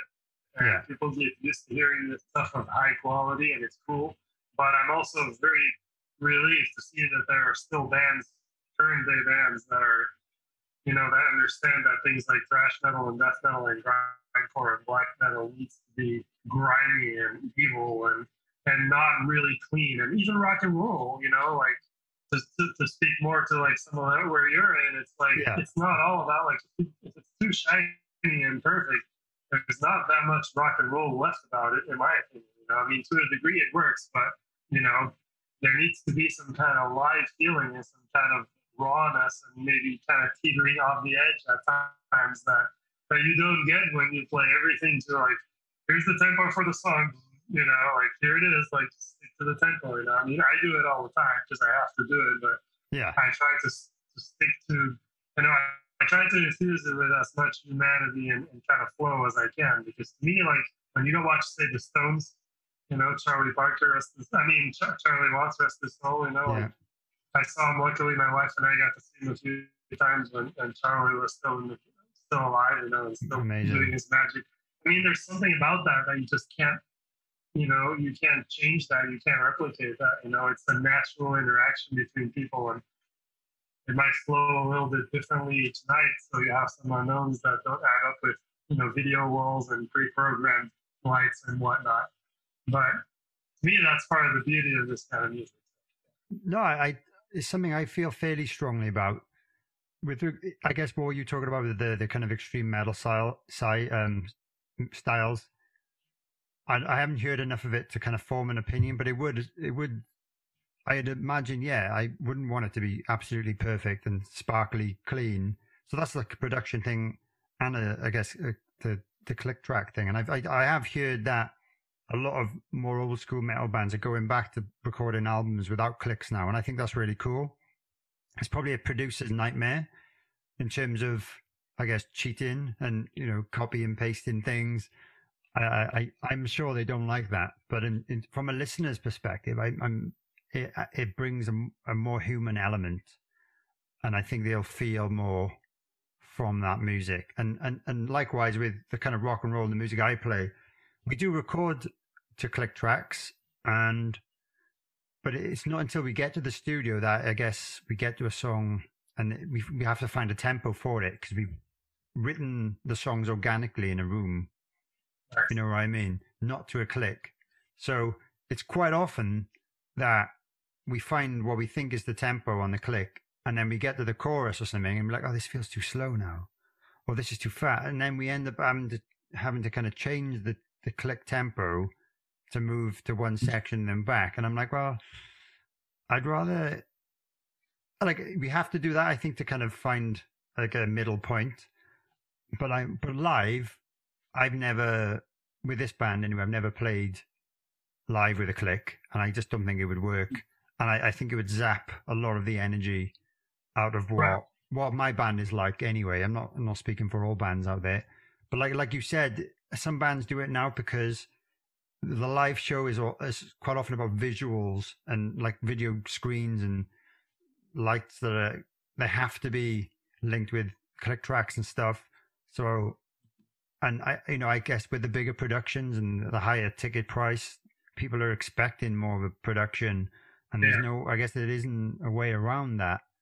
Um, and it was quite quite interesting because um, I spoke to I'm sure you know you, you know Mikkey Dee, who used to be the Motorhead Yes. drummer, who he now plays for the Scorpions, and we kind of talking about oh, how, how, how different is the the show now compared to playing with Motorhead, which was very physical, you know, fairly fast, lots of power, and he's, even though the Scorpions music is technically, I guess, softer and slower and he said because it's all on click and because it has to link up with the videos and the lights, he doesn't really get the breaks he used to have. And he's obviously very capable of playing to the click and stuff like that. But he said, he said, I find it a lot more difficult to do that because if he needed a break in a Motorhead set, he just kind of signaled to Lemmy, oh, I'm just going to pretend to tune my snare drum and take a drink or whatever. and, and, it, and it allowed that. But whereas all these, a lot of, I, I, a lot of shows now are regimented. You, I guess someone's pressing play at some point and everyone's on clicking in ears and they, I think a lot of people even get cues now as in, oh, I, I don't know, I've never done it. So from what I'm heard, from what, what I've heard, there's, everything's very rigid and there's, there's no room for any flexibility, but you know, I, it, again, that's very hard to do as well. It's hard to pull off and it's, it's a, it's very demanding, uh, as a performer and as a, as a musician. So I respect everything. Um, but from a personal point of view, from my, from the style of music I play, uh, I think the music needs a bit more kind of yeah it needs to keep that human element and breathe a lot more. And i think it helps with the excitement. But yeah i guess metal is a bit different again but whatever.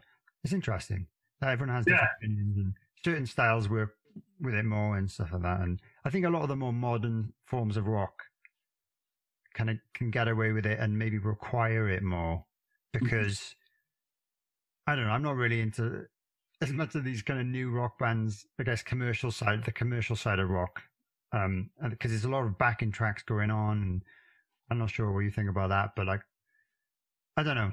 There's a lot of the, the, the guitar. The guitar is less prominent and like less high in the mix, and it's kind of all about this pad and synthy stuff going on, and like, I don't know.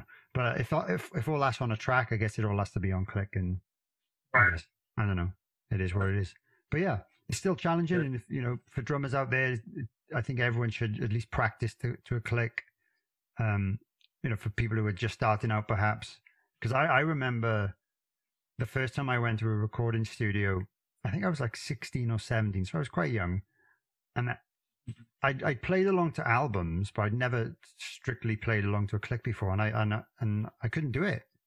Right. And so, and it was quite embarrassing. I, I'm fine now, but um, it was a bit of a shock because I, I, I thought I, I could play fairly steady at my own pace in a band situation because that's all I'd ever done really is played with other humans and played along to CDs on my electric kit.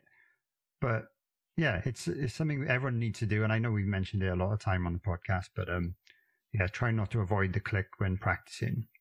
I don't know. Yeah, yeah, I agree. I think it's definitely part of the uh, like the the bass arsenal these days. yeah, absolutely, absolutely. Um, yeah, um, yeah, we've kind of talked about that. What was I going to say? Yeah, so let's talk about the Dirk Blast because Yeah. I I heard about it. I heard you know you've got the T-shirt or whatever you've got, and you mentioned it in interviews, but it wasn't until earlier on today, and I found you a video of demonstrating what it was, and I was like, whoa, that is so that's.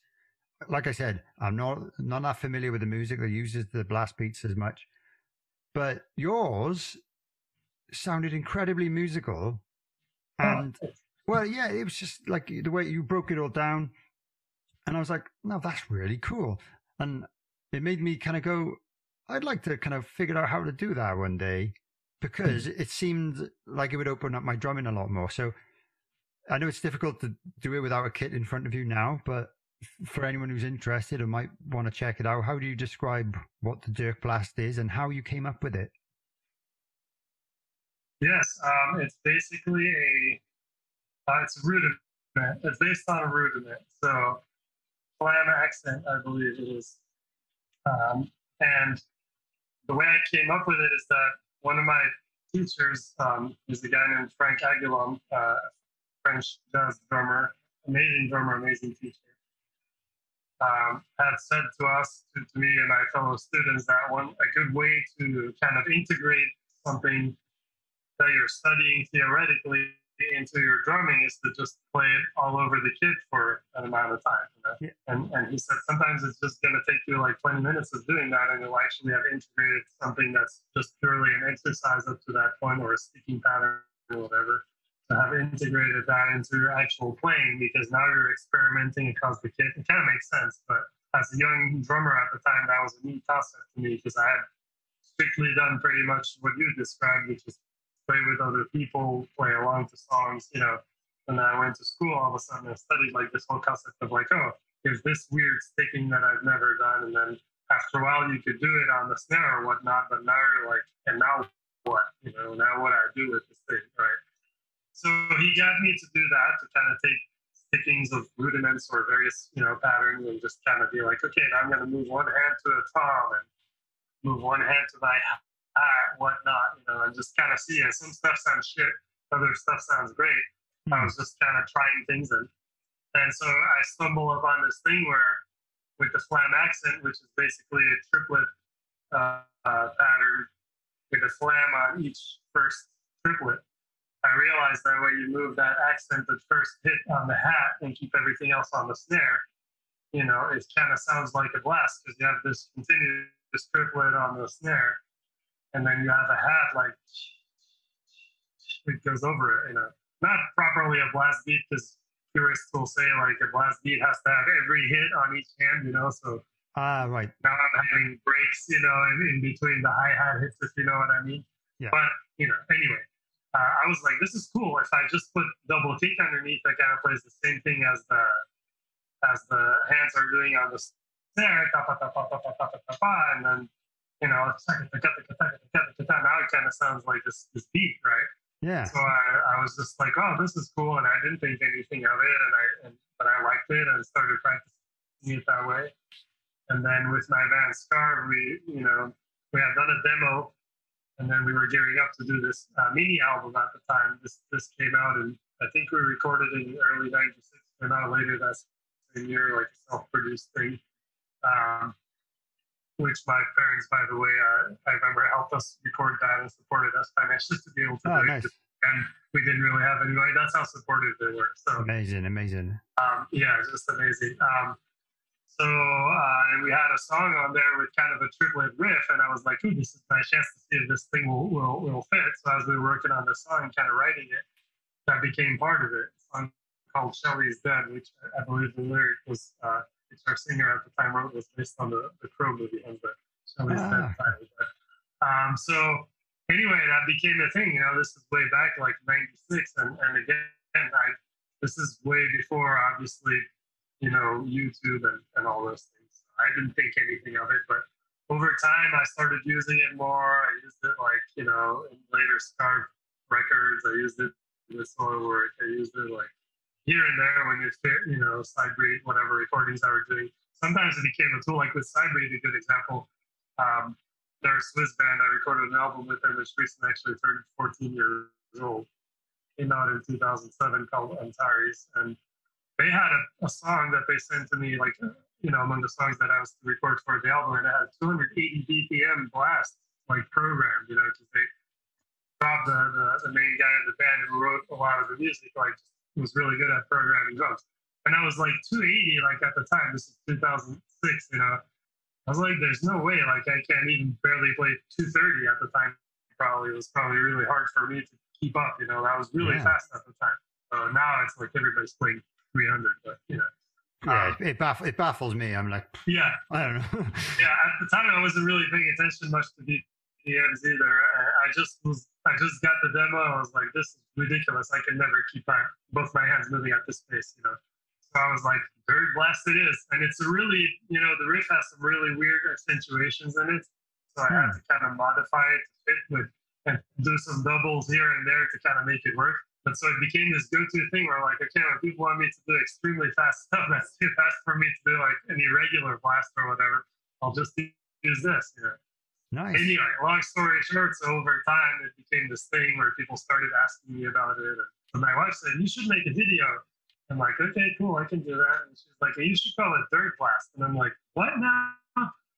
She's like, yeah, you should like put your stamp on it. I mean, it's something you genuinely came up with, you know, that you, you know, sure, other people have done similar stuff over the years, and, you know, which since I've heard people say like, oh, this guy did it something similar in jazz in the 60s. I'm like, yeah, just like everything, there are blast beats and jazz in the 60s too. So, Yeah. you know, just listen to like listen to uh, the Max Roach Max Roach versus Buddy Rich famous like drum duo album. There's blast beats there, you know. But anyway, so the point was she was like, you should kind of you know make this a thing that's like your thing, you know. And I'm like, you think? I felt like I was kind of like it was like too pretentious and like not gonna like you know put it in the face of the world that I made this great drum invention or so. Anyway, of course she was right as usual. I was wrong, you know. I went ahead with it. I said, fine, I'll call it the Dirk Blast.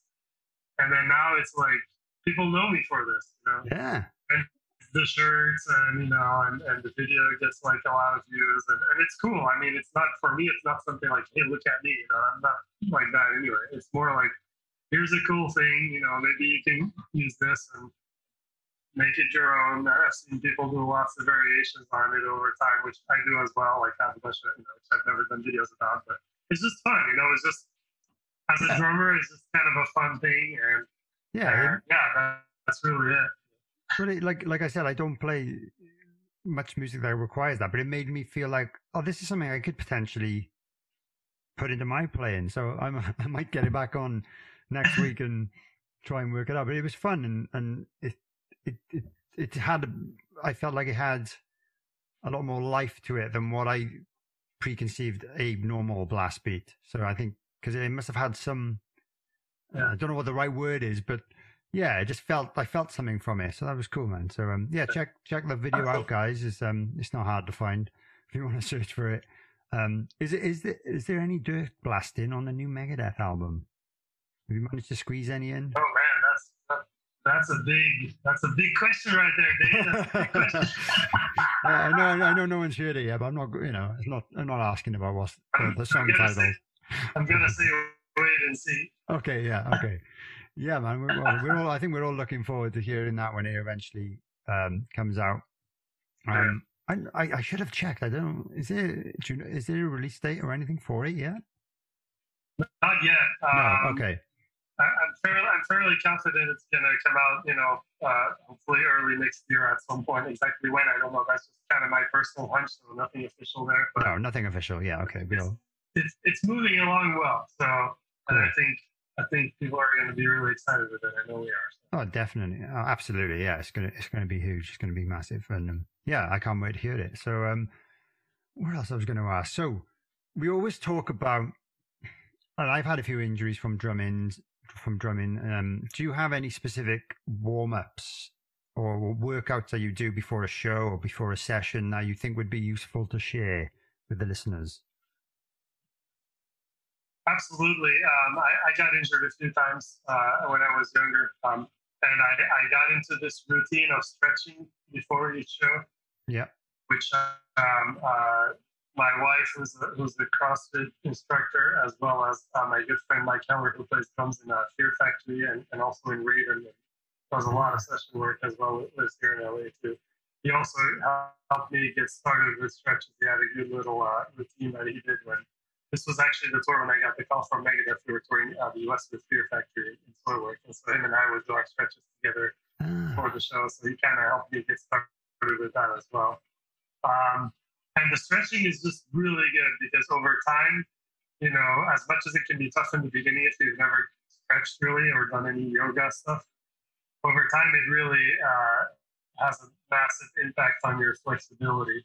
Which is when you think about it as a drummer, especially as you get older, that's the thing that's going to become a problem because, you know, I mean, I'm sure you know it. Like you're reaching for cymbals, you know, you're doing fills, you're twisting your body, and then sometimes there's the visual element, which now, for example, in my case with Megadeth, we play usually pretty big stages. If I just sit and play, it's gonna be boring. So I try to do like you know Tommy Lee stuff, whatever. Yeah, you know, yeah, yeah. add some some visuals to make it kind of fun. Of course, Nick Menza, uh, you know, among others, set a great precedent there. So I have some Yeah. some moves in tribute to him as well, and and what you know he used to do on those specific songs. Anyway, the stretches are are just a massive help for me in that you know to just kind of get ready for the show. Yeah. Um, and and someday I'll probably make a video about them and, and post it like kind of what my stretching routine is. But and in general, just you know, to avoid injuries, look, it's it's really simple in my book. It's like you got to be healthy. I'm sure you and, and, and any drummer listening to this can relate. You know, when you play rock music, any form, not just extreme metal, uh, it's it's it's an athletic endeavor. You know, to be on stage for any length of time. Like even if you play a 30 minute set sometimes and you go for it, it's usually a shorter set.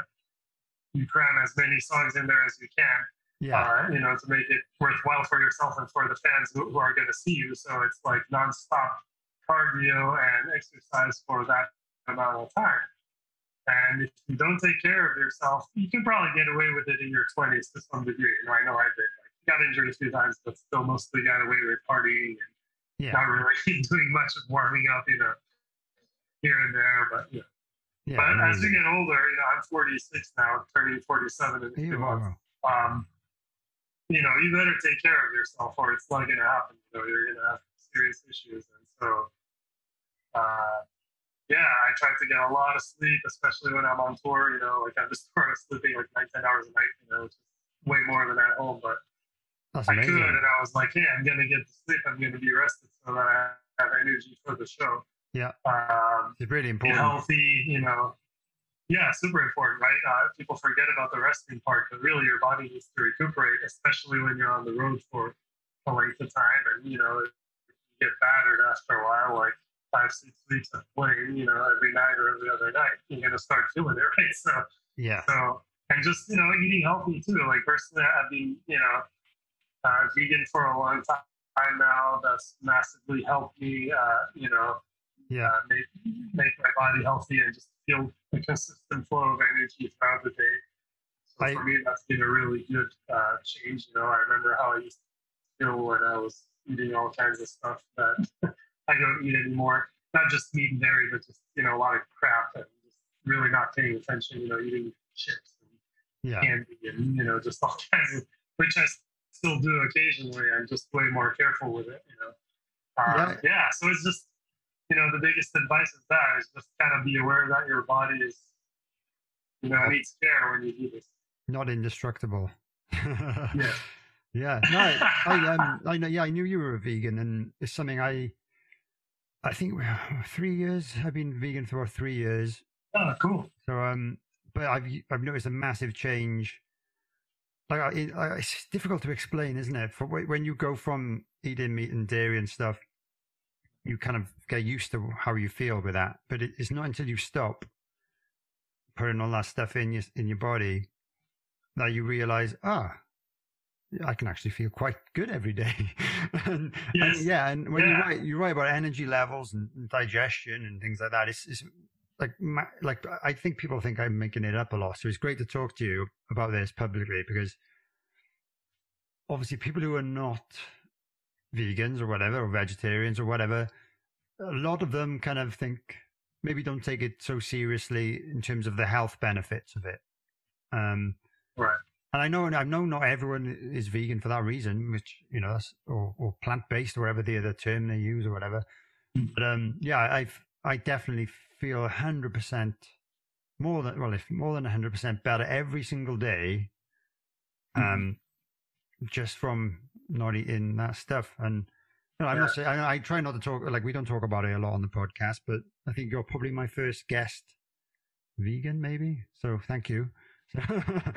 But yeah, no, it's great. It's great. Yeah. So you know, I'm still, I guess, fairly early in in in in it, but I, you know, I'm I've been dedicated to it, and you know, my band members are always cool on the road, and you know, was trying to make sure there's some stuff on the rider and things like that. But it's, it's kind of being the only one is hard. So I don't know if you've been in that situation or whether you've been in bands with when other members are eating the same stuff as you. I guess makes it easier. But um, that's the, the difficult thing for me is the traveling aspect. Sometimes you can certain countries maybe haven't caught on as well as other countries, and when you you're stuck stuck at a petrol station or a gas station or whatever, and there's literally nothing apart from potato chips or whatever or, or Oreos.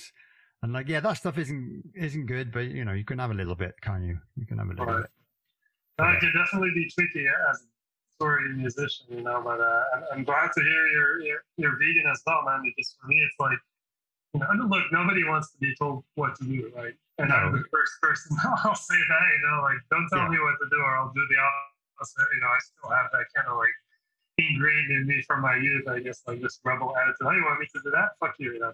Well, So I think, I'm I, I not- think I'm everyone has that. around- Yeah, exactly. I'm, I'm not running around preaching and telling people what they should do, but what I found is that, um, you know, just doing it has inspired more people than I can probably think of right now to, to switch their eating habits to become either vegetarian or even vegan, you know, which, which is mind blowing because, again, I don't walk around preaching about it. For me, it's very much, you know, the reasoning behind it for me is very much militant. It's very much nothing to do with health, actually, I'm very much against factory farming and Yeah. the way we treat the planet and animals. I'm, I'm 100% radically against that.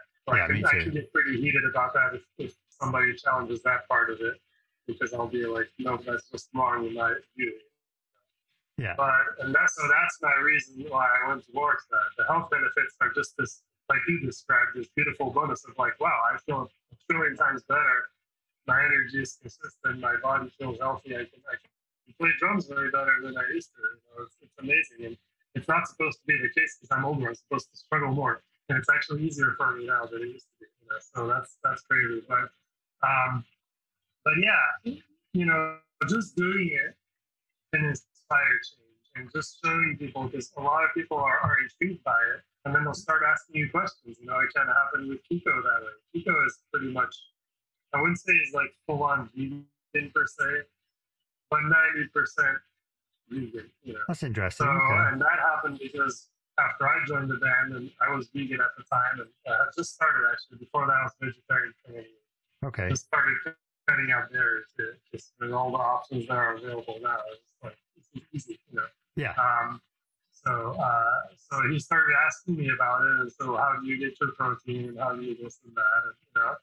I started trying it, and like, let me try this, let me try that, and now he's like on the road eating tofu and tempeh and lots of vegetables, and I'm like, wow, like, you know, this is without me ever saying, you know, you should consider being vegan. You know? yeah.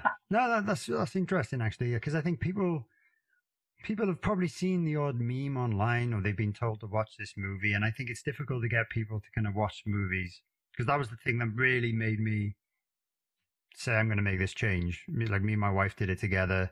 We were like, we really want to do this, don't we? And we were like, yeah, we we need to try it.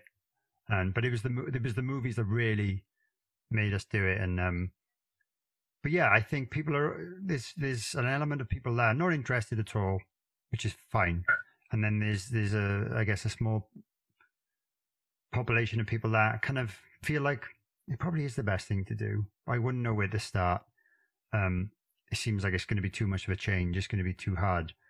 Or so I think yeah, I think this people learning that other people around them are doing it and they find it easy makes them try things and yeah, just ask you yeah ask questions and like it's never been easier to do obviously it's it's, becoming you know every every couple of months like my supermarkets are being filled up with more new stuff that didn't exist before um and stuff like that and it's just you know especially in in the in the US and the UK and I think Germany's pretty easy um I don't know about the rest of Europe in comparison um but yeah it's it's never been easier. But anyway, let's not talk about veganism anymore. Don't want people to switch off. But uh, give it a, you know, it's all good. But yeah, it's nice to talk to another human about it, another drummer about it as well, and uh, and how it's helped. Yeah. Um, right. So I've got a few questions from some of my, I've got a Patreon page. So one of the benefits of one of the tiers is that they get to ask my guests questions. If you don't mind, I've got a few questions. No, is that okay? Oh, cool. Fine So- yeah. Great. Um, so the first one is from Kenny Kendrick, who's a, another drummer. I think he's a big, big Megadeth fan as well. Who is your favorite past Megadeth drummer? Oh, great question, Kenny. Well, uh, it, that's a hard question, but um, I, I have to go with Gar Samuelson just because he's the first one I heard, and that has that carries sentimental value to me. On top of the fact that Gar was just a very unique drummer. Um, uh, as I learned his parts, you know, now being in the band, I have to study in detail like what he did. It made me realize even more how unique his approach was, and how he had these very uh, unique rhythms, like this kind of stuttering rhythm that sounds almost like a double bass rhythm, but isn't quite a double bass rhythm. Ah, Uh, and then there's this fill that's actually very comparable to what, what a Dirk Blast is. It has less snare drums. There's this thing where he goes between a crash and a snare and you know, and puts the kick underneath the crash, which he uses a lot. Um, so yeah, I just thought, you know, wow, this. I remember buying Peace Sells on vinyl at the time, without really knowing who that was. I just found it secondhand and thought the cover looked really badass. So I had to buy it. So probably bought it for like two bucks or something like that, and came home and put it on. I remember just being floored by the not just by the music in the band in general, which was course like wow, you know, but uh, just the drumming just seemed really different to me, you know, and it just seemed like Gar had something else going on than, than the other drummers I already knew at the time, which wasn't that many, but so yeah, so you know, of course I love Nick Menza and I love all the drummers that have been in the band at some point. They've all brought their own style, but uh, but Gar stands out. cool, cool. Great answer. Great answer there. Um, I guess we've touched on this a little bit. This next one's from Paul Hutchins. The range of artists you've played with is huge. Devin Townsend, Townsend, Warrel Dane, Dave Mustaine, plus all the various bands you've been in. What have been the biggest challenges when switching from project to project? Wow, that's a good question, Paul. Um, I think it's just a learning process about finding out what a specific uh, project needs, um, which ranges very wildly from do whatever you want to do exactly this and anything in between. You know, Yeah. uh, and which is kind of the fun part about it. It's, it's, it's part of the things that I like about playing with different people is that it's never the same thing, right? And uh, for instance, you know, I'll, draw an easy comparison between, say, Megadeth and let's say Warrel Dane. So um, with Megadeth, obviously there's this huge legacy, and I know as a fan when I go see Megadeth live, I want to see the songs the way they are. You know, I don't want to see some guy who thinks he's like better than all the drummers that have been in the band before and puts like blast beats in all the songs and stuff. Not that that would fly with it anyway, but I'm just saying, you know, Yeah. like I know what what that means. So I go in there and I really try to do the songs justice in the original compositions. I know, knowing Dave, how much thought went into that, and that none of that stuff is by chance. You know, everything's there for a reason. So I really stick closely, you know, very closely to the original drums. Of course, there's little flourishes here and there that I add in over time and that become part of it. But you know, on the other hand, you go to something like let's say Warrel Dane, which was a session recording I did, um, where Peter Wichers, my then you know bandmate in Soilwork, was writing most of the music and also producing the record. So I went in and it was basically a blank slate. So here's a song, let's check it out. I think you know, let's try this kind of beat, let's try that kind of thing, and then you know maybe let's try something different here and just kind of working your way through it. So that's like the complete opposite approach where it's like let's just try stuff and see what happens and uh, there wasn't any previous legacy there because Warrel had you know obviously worked with Sanctuary and Nevermore but hadn't really done a solo record before so other than there's going to be this amazing voice there it was between me and Peter to kind of figure out what he had in mind when he wrote the song for Warrel. And, and, and again, that's the beauty of it. You know, as a musician, when you get to explore, that's one of the most fun things. And even with my own music, you know, I have my own band called Bent Sea where I play drums and, and also guitar and I write all the music and, and uh, the lyrics, et cetera, et cetera. Uh, it's about exploring. It's about, you know, let's try this and see what happens. You know, that to me is very, very exciting. And so I'll just sit down and improvise something on drums and record it and then see if I can turn that into a song. You know? Nice. That's it's how you do it. backwards. No, you I know, like that. I like that. People start with riffs, right? Yeah. Yeah. So, but I like to do it the other way around because I'm like, okay, I play guitar. I'm not a great guitarist at all. I, I could barely call myself a guitar player. I use it mostly for writing and recording my own stuff. But uh, but I'm a drummer. Yeah, that I know really how to do. So I'll just start with drums. That's a great Anyway, I hope that idea. your question, Paul. Yeah, that's that's a good one. That, that's a good one. That's it. And like I dabble in the other instruments as well. Obviously, with the, you know, got a guitar and a bass and stuff. Um, I, I never never fancied myself as a vocalist, mind. But in terms of songwriting, it's it's not something I've ever. I've since I was a teenager. I did when I was a teenager dabble and wri- I wrote some songs. But that could be a good way of doing it. Start with the drums and then add stuff on top. So yeah, I might, I might uh, give that a try and see what comes Yeah. out comes out the other Yeah. end. I'll I'll definitely need a, a singer though. So if anyone wants to sing on my album, give me a give, drop me an email. but um, yeah, I know I don't know. It's this deep voice. Unless they want every song, to, unless I want everything to sound like Barry White, I can do Barry White quite well. He's my karaoke song. So, Now I'm intrigued. yeah, man. Uh, funny. Um, right. Oh, this is another one from Paul Hutchins, actually. So I, uh, I'm letting him have two. This is something I've, I I haven't actually had a chance to look into, so I'm glad he's asking this. You are part of the Metal Against Coronavirus project, which seems to involve about a million musicians. It would be good to hear about that. I don't know what that is. Yes, absolutely. Yeah, I, I, I don't know a whole lot about it. Um, I just know that they contacted me. Um, uh, well, I guess this was a few months after the pandemic kind of hit and we were all locked down at home. And uh, so they were putting together a project.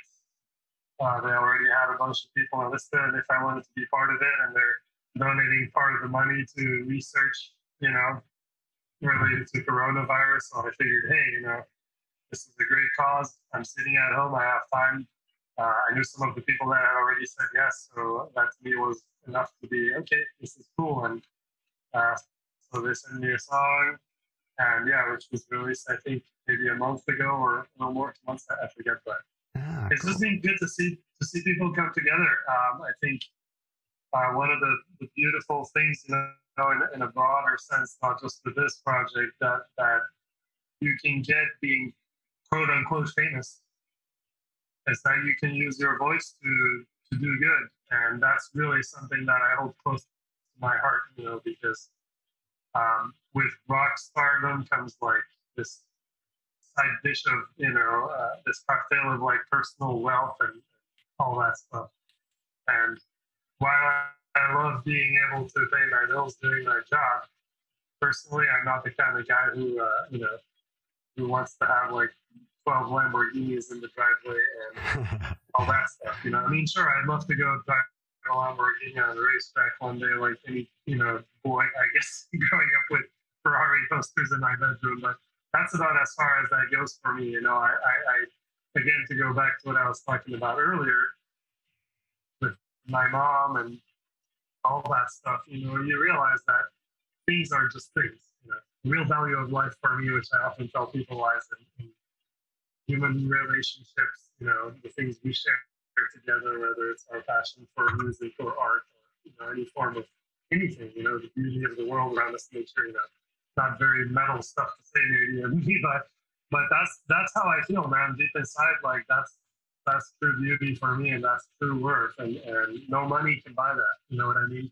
Yeah. So to be able to use my platform to support something like research for you know coronavirus uh, vaccine at the time, obviously when this started, we were far from having a vaccine, um, and and there's always you know things to be funded when it comes to something like this.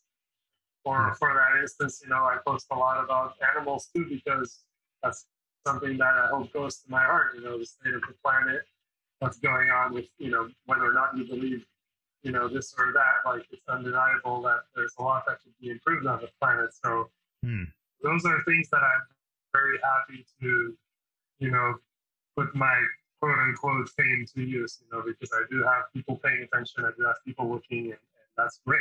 That's actually I can maybe bring about even a little bit of positive change Yeah. you know, even if one person among all my followers goes like, oh, you know what, I'm going to donate to this animal sanctuary, like I'm going to give them 20 bucks. That's wonderful. You know, Yeah. I, I couldn't be happier. That's amazing, man. That's beautiful. That's beautiful. Thanks.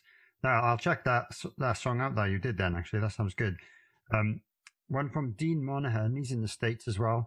What size sticks and brand do you use?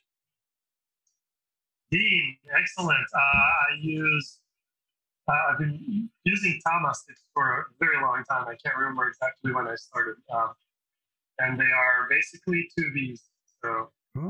Tama, uh, Tama lingo, they're called 216 Bs, but that's just their own way of naming it. But and they are made of Japanese oak, so they're quite, uh, you know, I wouldn't say they're like super heavy sticks because I've definitely tried heavier ones, but they're very uh, uh, hard sticks, so they're pretty durable, which I like.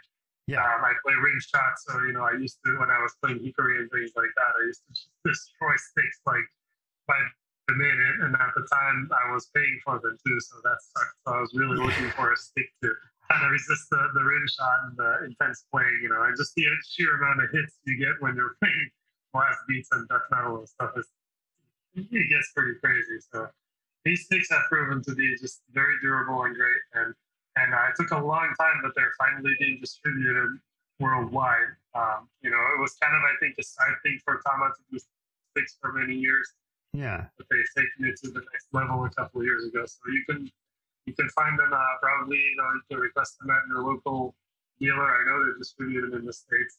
Great. Um, I also sell signed ones on my website and stuff uh, on my Ah. on my web store. Oh, there you go. That's that's great. I I, I definitely remember trying Tama oak sticks when I was a kid. Not that size, but they must have been available somewhere. And I've tried them down the line, and I do remember them being, you know, they lasted a long time, so that's good. So, no, cool. I didn't know you used those, but it totally makes sense as to why you would, and and they seem to do the job. So that's all you need. Um, Yep. This is the last Patreon question from Mark Porter, who's in Wales, like me. What What are your top five Megadeth songs to play live? Ah, great question, Mark. uh, listen, uh, it kind of changes, but okay, top five. Definitely Wake Up Dead is in there. Cool. super fun song to play. Uh, first song I ever heard by the band because, as I was saying earlier, I bought two songs and threw the needle on that, and that came up. So Nice. instantly hit me. Uh, just a great lyric too, and it's just you know, it's just a uh, classic Megadeth song for me. It has a very unusual structure, which a lot of Megadeth songs do. Yeah. It's just fun. The grooves are just great, great, great. Uh, um, I love playing Hangar 18, which is usually the song we open with. The great opening track for a show. Uh, of course, you know, the fast stuff, like, come on, like Rattlehead, Mechanix, you know, that's a joy on drums, right? So Yeah, yeah, those are like not always in our set, but when they are, I always, you know, it's a good challenge. Uh, um, but on the other hand, you know, a song like something more from the current, you know, well, maybe not current, but something more from the modern era of the band, like Trust or À Tout le Monde. Oh, trust. Wow. I love. I love trust, man. Yeah, yeah. And, you know, those songs are, are, are iconic in a different way, and and um, you know, it's it's fun. It's really fun to try and replicate all the little details of, of what Nick did on that song, for example. Um, there's a lot of little things that you know, and, and you learn about a drummer's playing that way too. You learn about how he's thinking, and, and in this case, also Dave, because I know Dave Mustaine is very involved with all the details on every song. Now having gone you know, having done a uh, recording with him, I know how much he doesn't just listen to like the guitar and his vocals or something, but really cares about all the small details. Great. So it's, it's for me, that's fun, you know, to just kind of be like, this is the way this was intended to be, and I'm gonna just put all my swing I can summon into that every night. So yeah, those are some of my awesome, man. Thanks, for, thanks so much for that. Um, just just before we end, I know we've we've gone on fairly long, so thanks for your time. I do a quick um, quick fire round, so it's just a ten questions. You answer as quick as you can. I'm going to add Okay. an eleventh question today because I've decided this morning I'm going to add one. So if that's cool. So, um, do you prefer hot or cold weather? Oh well, definitely hot. I'm here in LA, so that tells us something. That tells me something exactly. Yeah, I wish I was in LA right now. Uh, day, daytime or nighttime? Uh, I would say daytime. Actually, I like to be, even though I often fail at it. I like to be an early riser and you know enjoy the, the Cool. party. Cool. Sweet or savory? Oh, that's extremely hard to answer. Can I say both? Yeah, whatever. Yeah, why not? Yeah, whatever. Cool. Uh, guitar or bass? uh, probably guitar, since I also play that. You know, I mean, I, I to my demos too, but I usually hand it off to someone who can actually play bass. cool, man. Was good. Uh, nylon or wood tip drumsticks? Uh, wood tip for sure. Tried the nylon in the past, but I hate it when they go flying and then you're stuck with it. useless. know. I know. I, I'm. I, I haven't tried one for years and years, but I rem- remember when I was a kid and I used to buy different drumsticks all the time just to try them out. That always used to happen, and I'm like, why? Why haven't they? Yeah. Why haven't they improved this yet? So they, they just Exactly. stay, stay on. I don't know. Um, this is always a tough one. John Bonham or Neil Peart? Oh, uh, well, without sounding disrespectful here, because that's really not my point. For me, that's not so tough. I would definitely go with John Bonham uh, for two simple reasons. One of the reasons is that I never really listened to Rush over the years. Okay. Uh, the other reason being that John Bonham's style just speaks more to me personally, but that, you know, again, I just want to make it clear that I'm not disrespecting Neil in any way and his legacy. I mean, incredible drummer, and, you Yeah. know, obviously he's on the cover of magazines for a reason. I've since, you know, grown to, to enjoy some of their music a lot and have done covers and nothing but respect, but I always go back to like what kind of fueled me as a person growing up to become a drummer and to remain a drummer and to go for it. And my dad early on played Neil at Zeppelin, and so Bonham has always had like a soft spot in my heart for all Yeah. of these reasons. No, that, that's that's quite that's quite a uh, familiar, I think, thought with a lot of people, but um, including myself, really. So um, but thanks. Sorry for asking. No, no, no worries. Be- Beatles or Rolling Stones? Uh, well, I'm kind of partial to the Stones. They're my wife's favorite band, Right. and she's begged me to see them. Growing up, I heard more Beatles because my dad's a huge Beatles fan, and so were some of my friends, and so I heard a lot of their stuff. Obviously, amazing as well. But um, but somehow the dirty, gritty, nasty rock and roll vibe of the Stones Yeah, man. seems a bit, you know, a bit less, dare I say, pretentious in ways, and a bit more, uh, you know, let's jam together and put on a, a good vibe, you know. So that's again, no disrespect to the Beatles at all, because how could you disrespect the Beatles? No, exactly. I'll, I'll go with Stones. No, that's good. Good answer. Good answer. Um, clear or coated drum drum heads? I didn't ask Uh, you used. definitely clear uh, on the toms. Uh, you know, just suits the style I play. Do you, do you have a, uh, a favorite model that you normally use then on your toms? Evans model. Uh, live, I'll use the double ply heads like EC2, which are uh, Evans EC2, which are a bit more durable. You know, they'll carry me through at least a couple of shows. Cool. In the studio, I tend to go for thinner heads, uh, just because you, you know, in the studio it makes more sense to be able to have more of that sustain and warmth. Yeah. Uh, I don't think in a live show you're going to hear much, much of that. Uh, Yeah, you, you so, just yeah. yeah, you want durability during a show, don't you? And uh, yeah, cool. That's that's interesting. Interesting. Um, big or small venue? Oh man, uh, you know, I love the intimacy of having the crowd really up close. It's something I always miss on big stages. I love the big shows. We just did, you know, 20 something of it. Yeah. And, uh, but I'm always like, you know, 15 meters away from, from the crowd, you know, if not more, you know, and, or 20 meters. I don't know. It's probably, I don't know. It's, I'm starting to think in feet now. I've lived here too long. It's like, it's it's it's it's it's weird, you know. It's like as much as it's great to have all this space and to have this gigantic show, like as a drummer, you do feel quite isolated from everything and everyone. So yeah, I can. Kind of in your own little bubble. And uh, one time I got to play. Uh, sorry, this is going to be a longer answer now, but we did a gig got St. Vitus with Megadeth in, in 2016, which is a small 250 capacity club in New York. Oh Just wow! kind of like an underground gig. We were billed as Vic and the Rattleheads, which I guess ah. they used to do shows like that back in the day, like Form Feats, like Secret Gigs. You know, so Yeah. they went, you know, we had an opportunity to do it in between other stuff, so they wanted to do that. And the gig is actually on YouTube now. That was so fun for me because as much as you know, the, there was no backstage. You know, the area where we got changed was a nasty, filthy basement, and you know, you had all those bad points.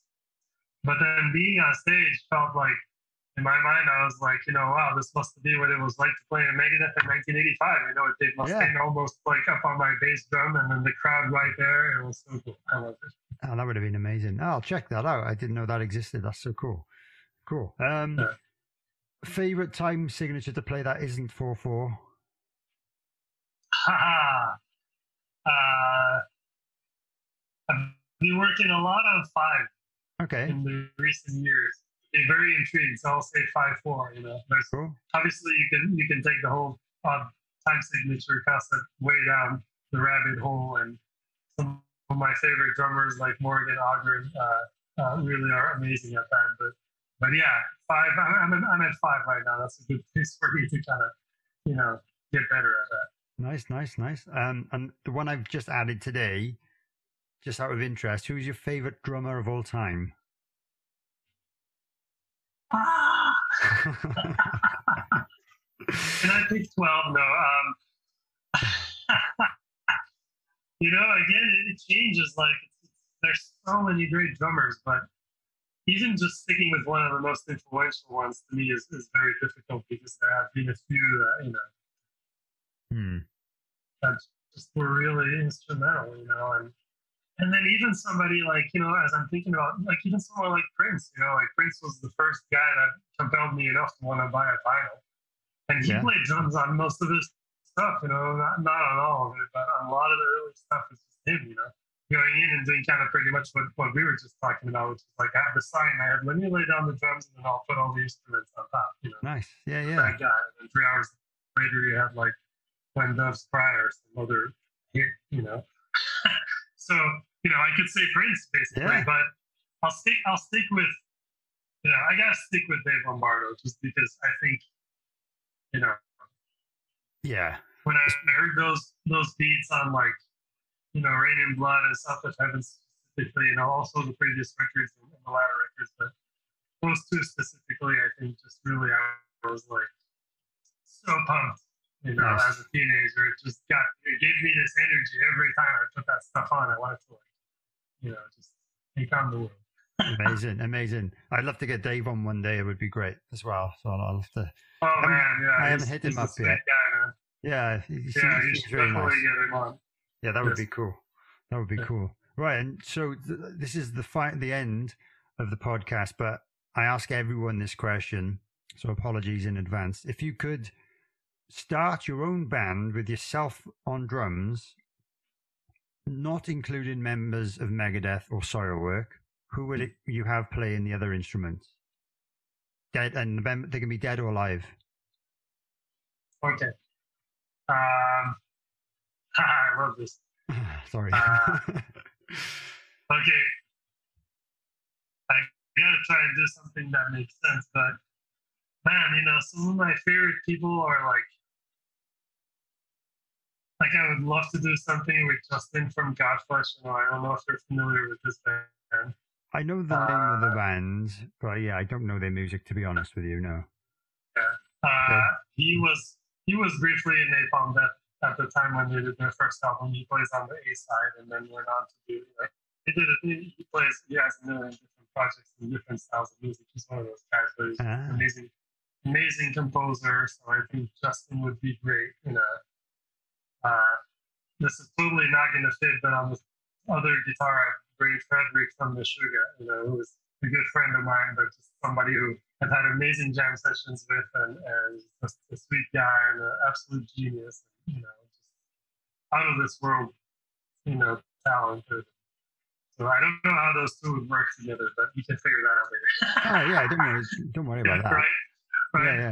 And then, uh, and then on bass, I'd probably, you know, I've had the chance to play with some amazing bass players. Like I've done a lot of stuff with, with Steve DiGiorgio, and you know, he's a good friend of mine too. He's one of the best out there, not the best, you know. But, but I've also worked a lot with with Shane Embury. We have a bunch of projects together. He actually plays in that band, and see, so I, I bring Shane probably just because he's a lovely guy and, and you know just somebody I grew up listening to. Love him. So now I have to come up with a vocalist, right? Oh my god. Yeah, that's always difficult. This is gonna be tough, man. Um, this is really tough. Oh, I know. I'll bring another friend of mine, uh, uh, Devin Townsend, just because he can sing anything. He can, Oh, yeah. He can sing melodic, you know, rock vocals, and he's Yep. just also a genius and an absolutely lovely guy. And, you know, I think that would be the most important thing for me working with people and just be like who they are as musicians, but who they are as people, which rhymes very true for when you agree being in bands with people, you got to get along with them. Of course, yeah. That's I think that's half the that's half the most important thing is yeah. You know they've got to be decent at their instrument, but yeah, getting along with them is especially when it comes to touring. I think is arguably more important Yes. to some degree if you want to keep keep keep the the thing moving and keep it going. I think uh, you you need to have that relationship and yeah, I think it's and, and sometimes you don't jamming in a room together is great, but until you go on the road and spend all those hours on buses or in vans or planes or whatever, I think that that's when you realize if you can, if you get on with someone or not. So yeah, it's all it's all a learning curve. It's all a learning curve. It's rock and roll stuff, and um, yeah, fortunately, I've always always got on with everyone I've been in bands with, so I'm very lucky. I'm very lucky. So I'm, I'm Well, sure. that's, that's probably one of the reasons why you're here today. You know, I, I always think that about myself too. Like if you're able to fit in and, you know, make the other band members feel comfortable about what you bring to the table, then, you know, Yeah. you have a good chance of getting it. Well, yeah. Hopefully, they feel the same way about me. Anyway, I don't know. I was, I, I was talking about them, but uh, yeah, I know. I guess I'm, I'm still I'm still doing it. It's difficult in my band because we're all most of us are families. So there's my dad and my two brothers are in my band, and then we've always had a, a, a- a singer that isn't related. So I guess we have to get on. But I guess we do have those kind of family, brotherly little squabbles every now and again. but yeah, Right. it's, it's always that's, um, that's beautiful though, man. Yeah. in a band with your, with your family members, that must be a very unique feeling. Yeah, it it is amazing, and it's like we, uh, we I've mentioned this a lot of times, and I know my dad is really proud of playing with us, and and it's it's great for us to kind of spend the quality time together with with our dad that we missed a lot when we were young because he was Right. he was you know he was he was touring with Motorhead for about thirty two years. So my entire life he was kind of away a lot. So yeah, it's great now. I mean, you know, we, had 18 hours in an airport the other day to spend together. we had we had an issue with the flight, so we were stuck, ah. Oh. i- stuck in Paris de Gaulle airport for 18 hours. So that was Oh, quality Oh. time. not the most fun one to be stuck in either, I no, absolutely not. I don't think any, I don't think any airport is fun. But Yeah. um, yeah, but that was definitely definitely a horrific uh, day. But uh, anyway, Yeah. anyway, yeah, I just wanted to thank you really for doing this. Um, I know it went a little bit longer than I predicted, but um, it's because you've been such a great guest, and I really appreciate your time. Um, and I wish you well with the- the future with with Megadeth. I really look forward to hearing the new album. I'm sure pretty much anyone that is into metal music is looking forward to that uh, to see what you guys come up with. And yeah, it's just been great. And hopefully people will learn a lot from this. You know, they'll be interested in what you had to say. Check out some of the, maybe the earlier stuff you mentioned and some of your YouTube stuff and your website. And so, yeah, um, yeah, just thanks again, man, and for being a great person. And hopefully, if not before, I'll catch up with you uh, Graspop Festival 2022. Um, we can share a, a vegan burger or something like that, maybe. Yeah. Hey, that's a plan. that would be cool. Um, yeah, that'd be man. Great, great man. Um, cool. Well, yeah. Thanks again, and have a great day in LA, and enjoy the sunshine. And um, I'm gonna go to bed now, so uh, I'll make sure this saves on my laptop, okay? And uh, I'm gonna, I'm gonna hit the hay. But Thanks so much, Dave. Really thanks. appreciate your time and amazing interview, man. I had a blast. So Oh, I'm so glad. I'm I'm glad you enjoyed as well, and and yeah, I thoroughly Absolutely. enjoyed getting to know you, and yeah, just, just speak speak soon and keep in touch. Yeah, man, absolutely. I'll send you my uh, cell phone number too once uh, you know once we're done with this. Uh, um, when we are at Graspop, we can Yeah. connect. Make sure that we can say hi in the flesh. That'd be great. That'd be amazing. Okay, thanks, thanks, Dirk. That's amazing. Right, speak to you soon. Yeah. Cheers. All right, you Yeah. take care. Yeah. Bye bye now. Yeah, bye. Bye. Bye.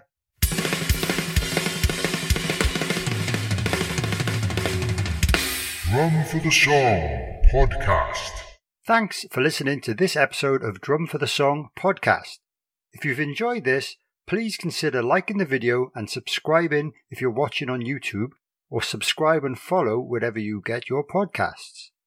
If you could leave me a review or comment, that would be fantastic too, as it helps other people discover this show. Please also consider sharing this with any family members or friends who might enjoy the content. You can also follow me on social media at Dane underscore drums or at Drum for the Song, or search for Drum for the Song on Facebook to follow the page and join the official Facebook group. If you'd like to support the podcast, you could purchase some merchandise from drumforthesong.com or consider supporting me via Patreon from just £3 per month for additional exclusive content like bonus episodes, video calls with myself, competitions, discounts, and much more. Any additional support is always greatly appreciated, but I would like to give extra special thanks to my top tier Groove Master patrons, whose names are listed in the description below. My name is Dane Campbell, and thanks so much for watching or listening this far. If you're a drummer, don't forget to drum for the song.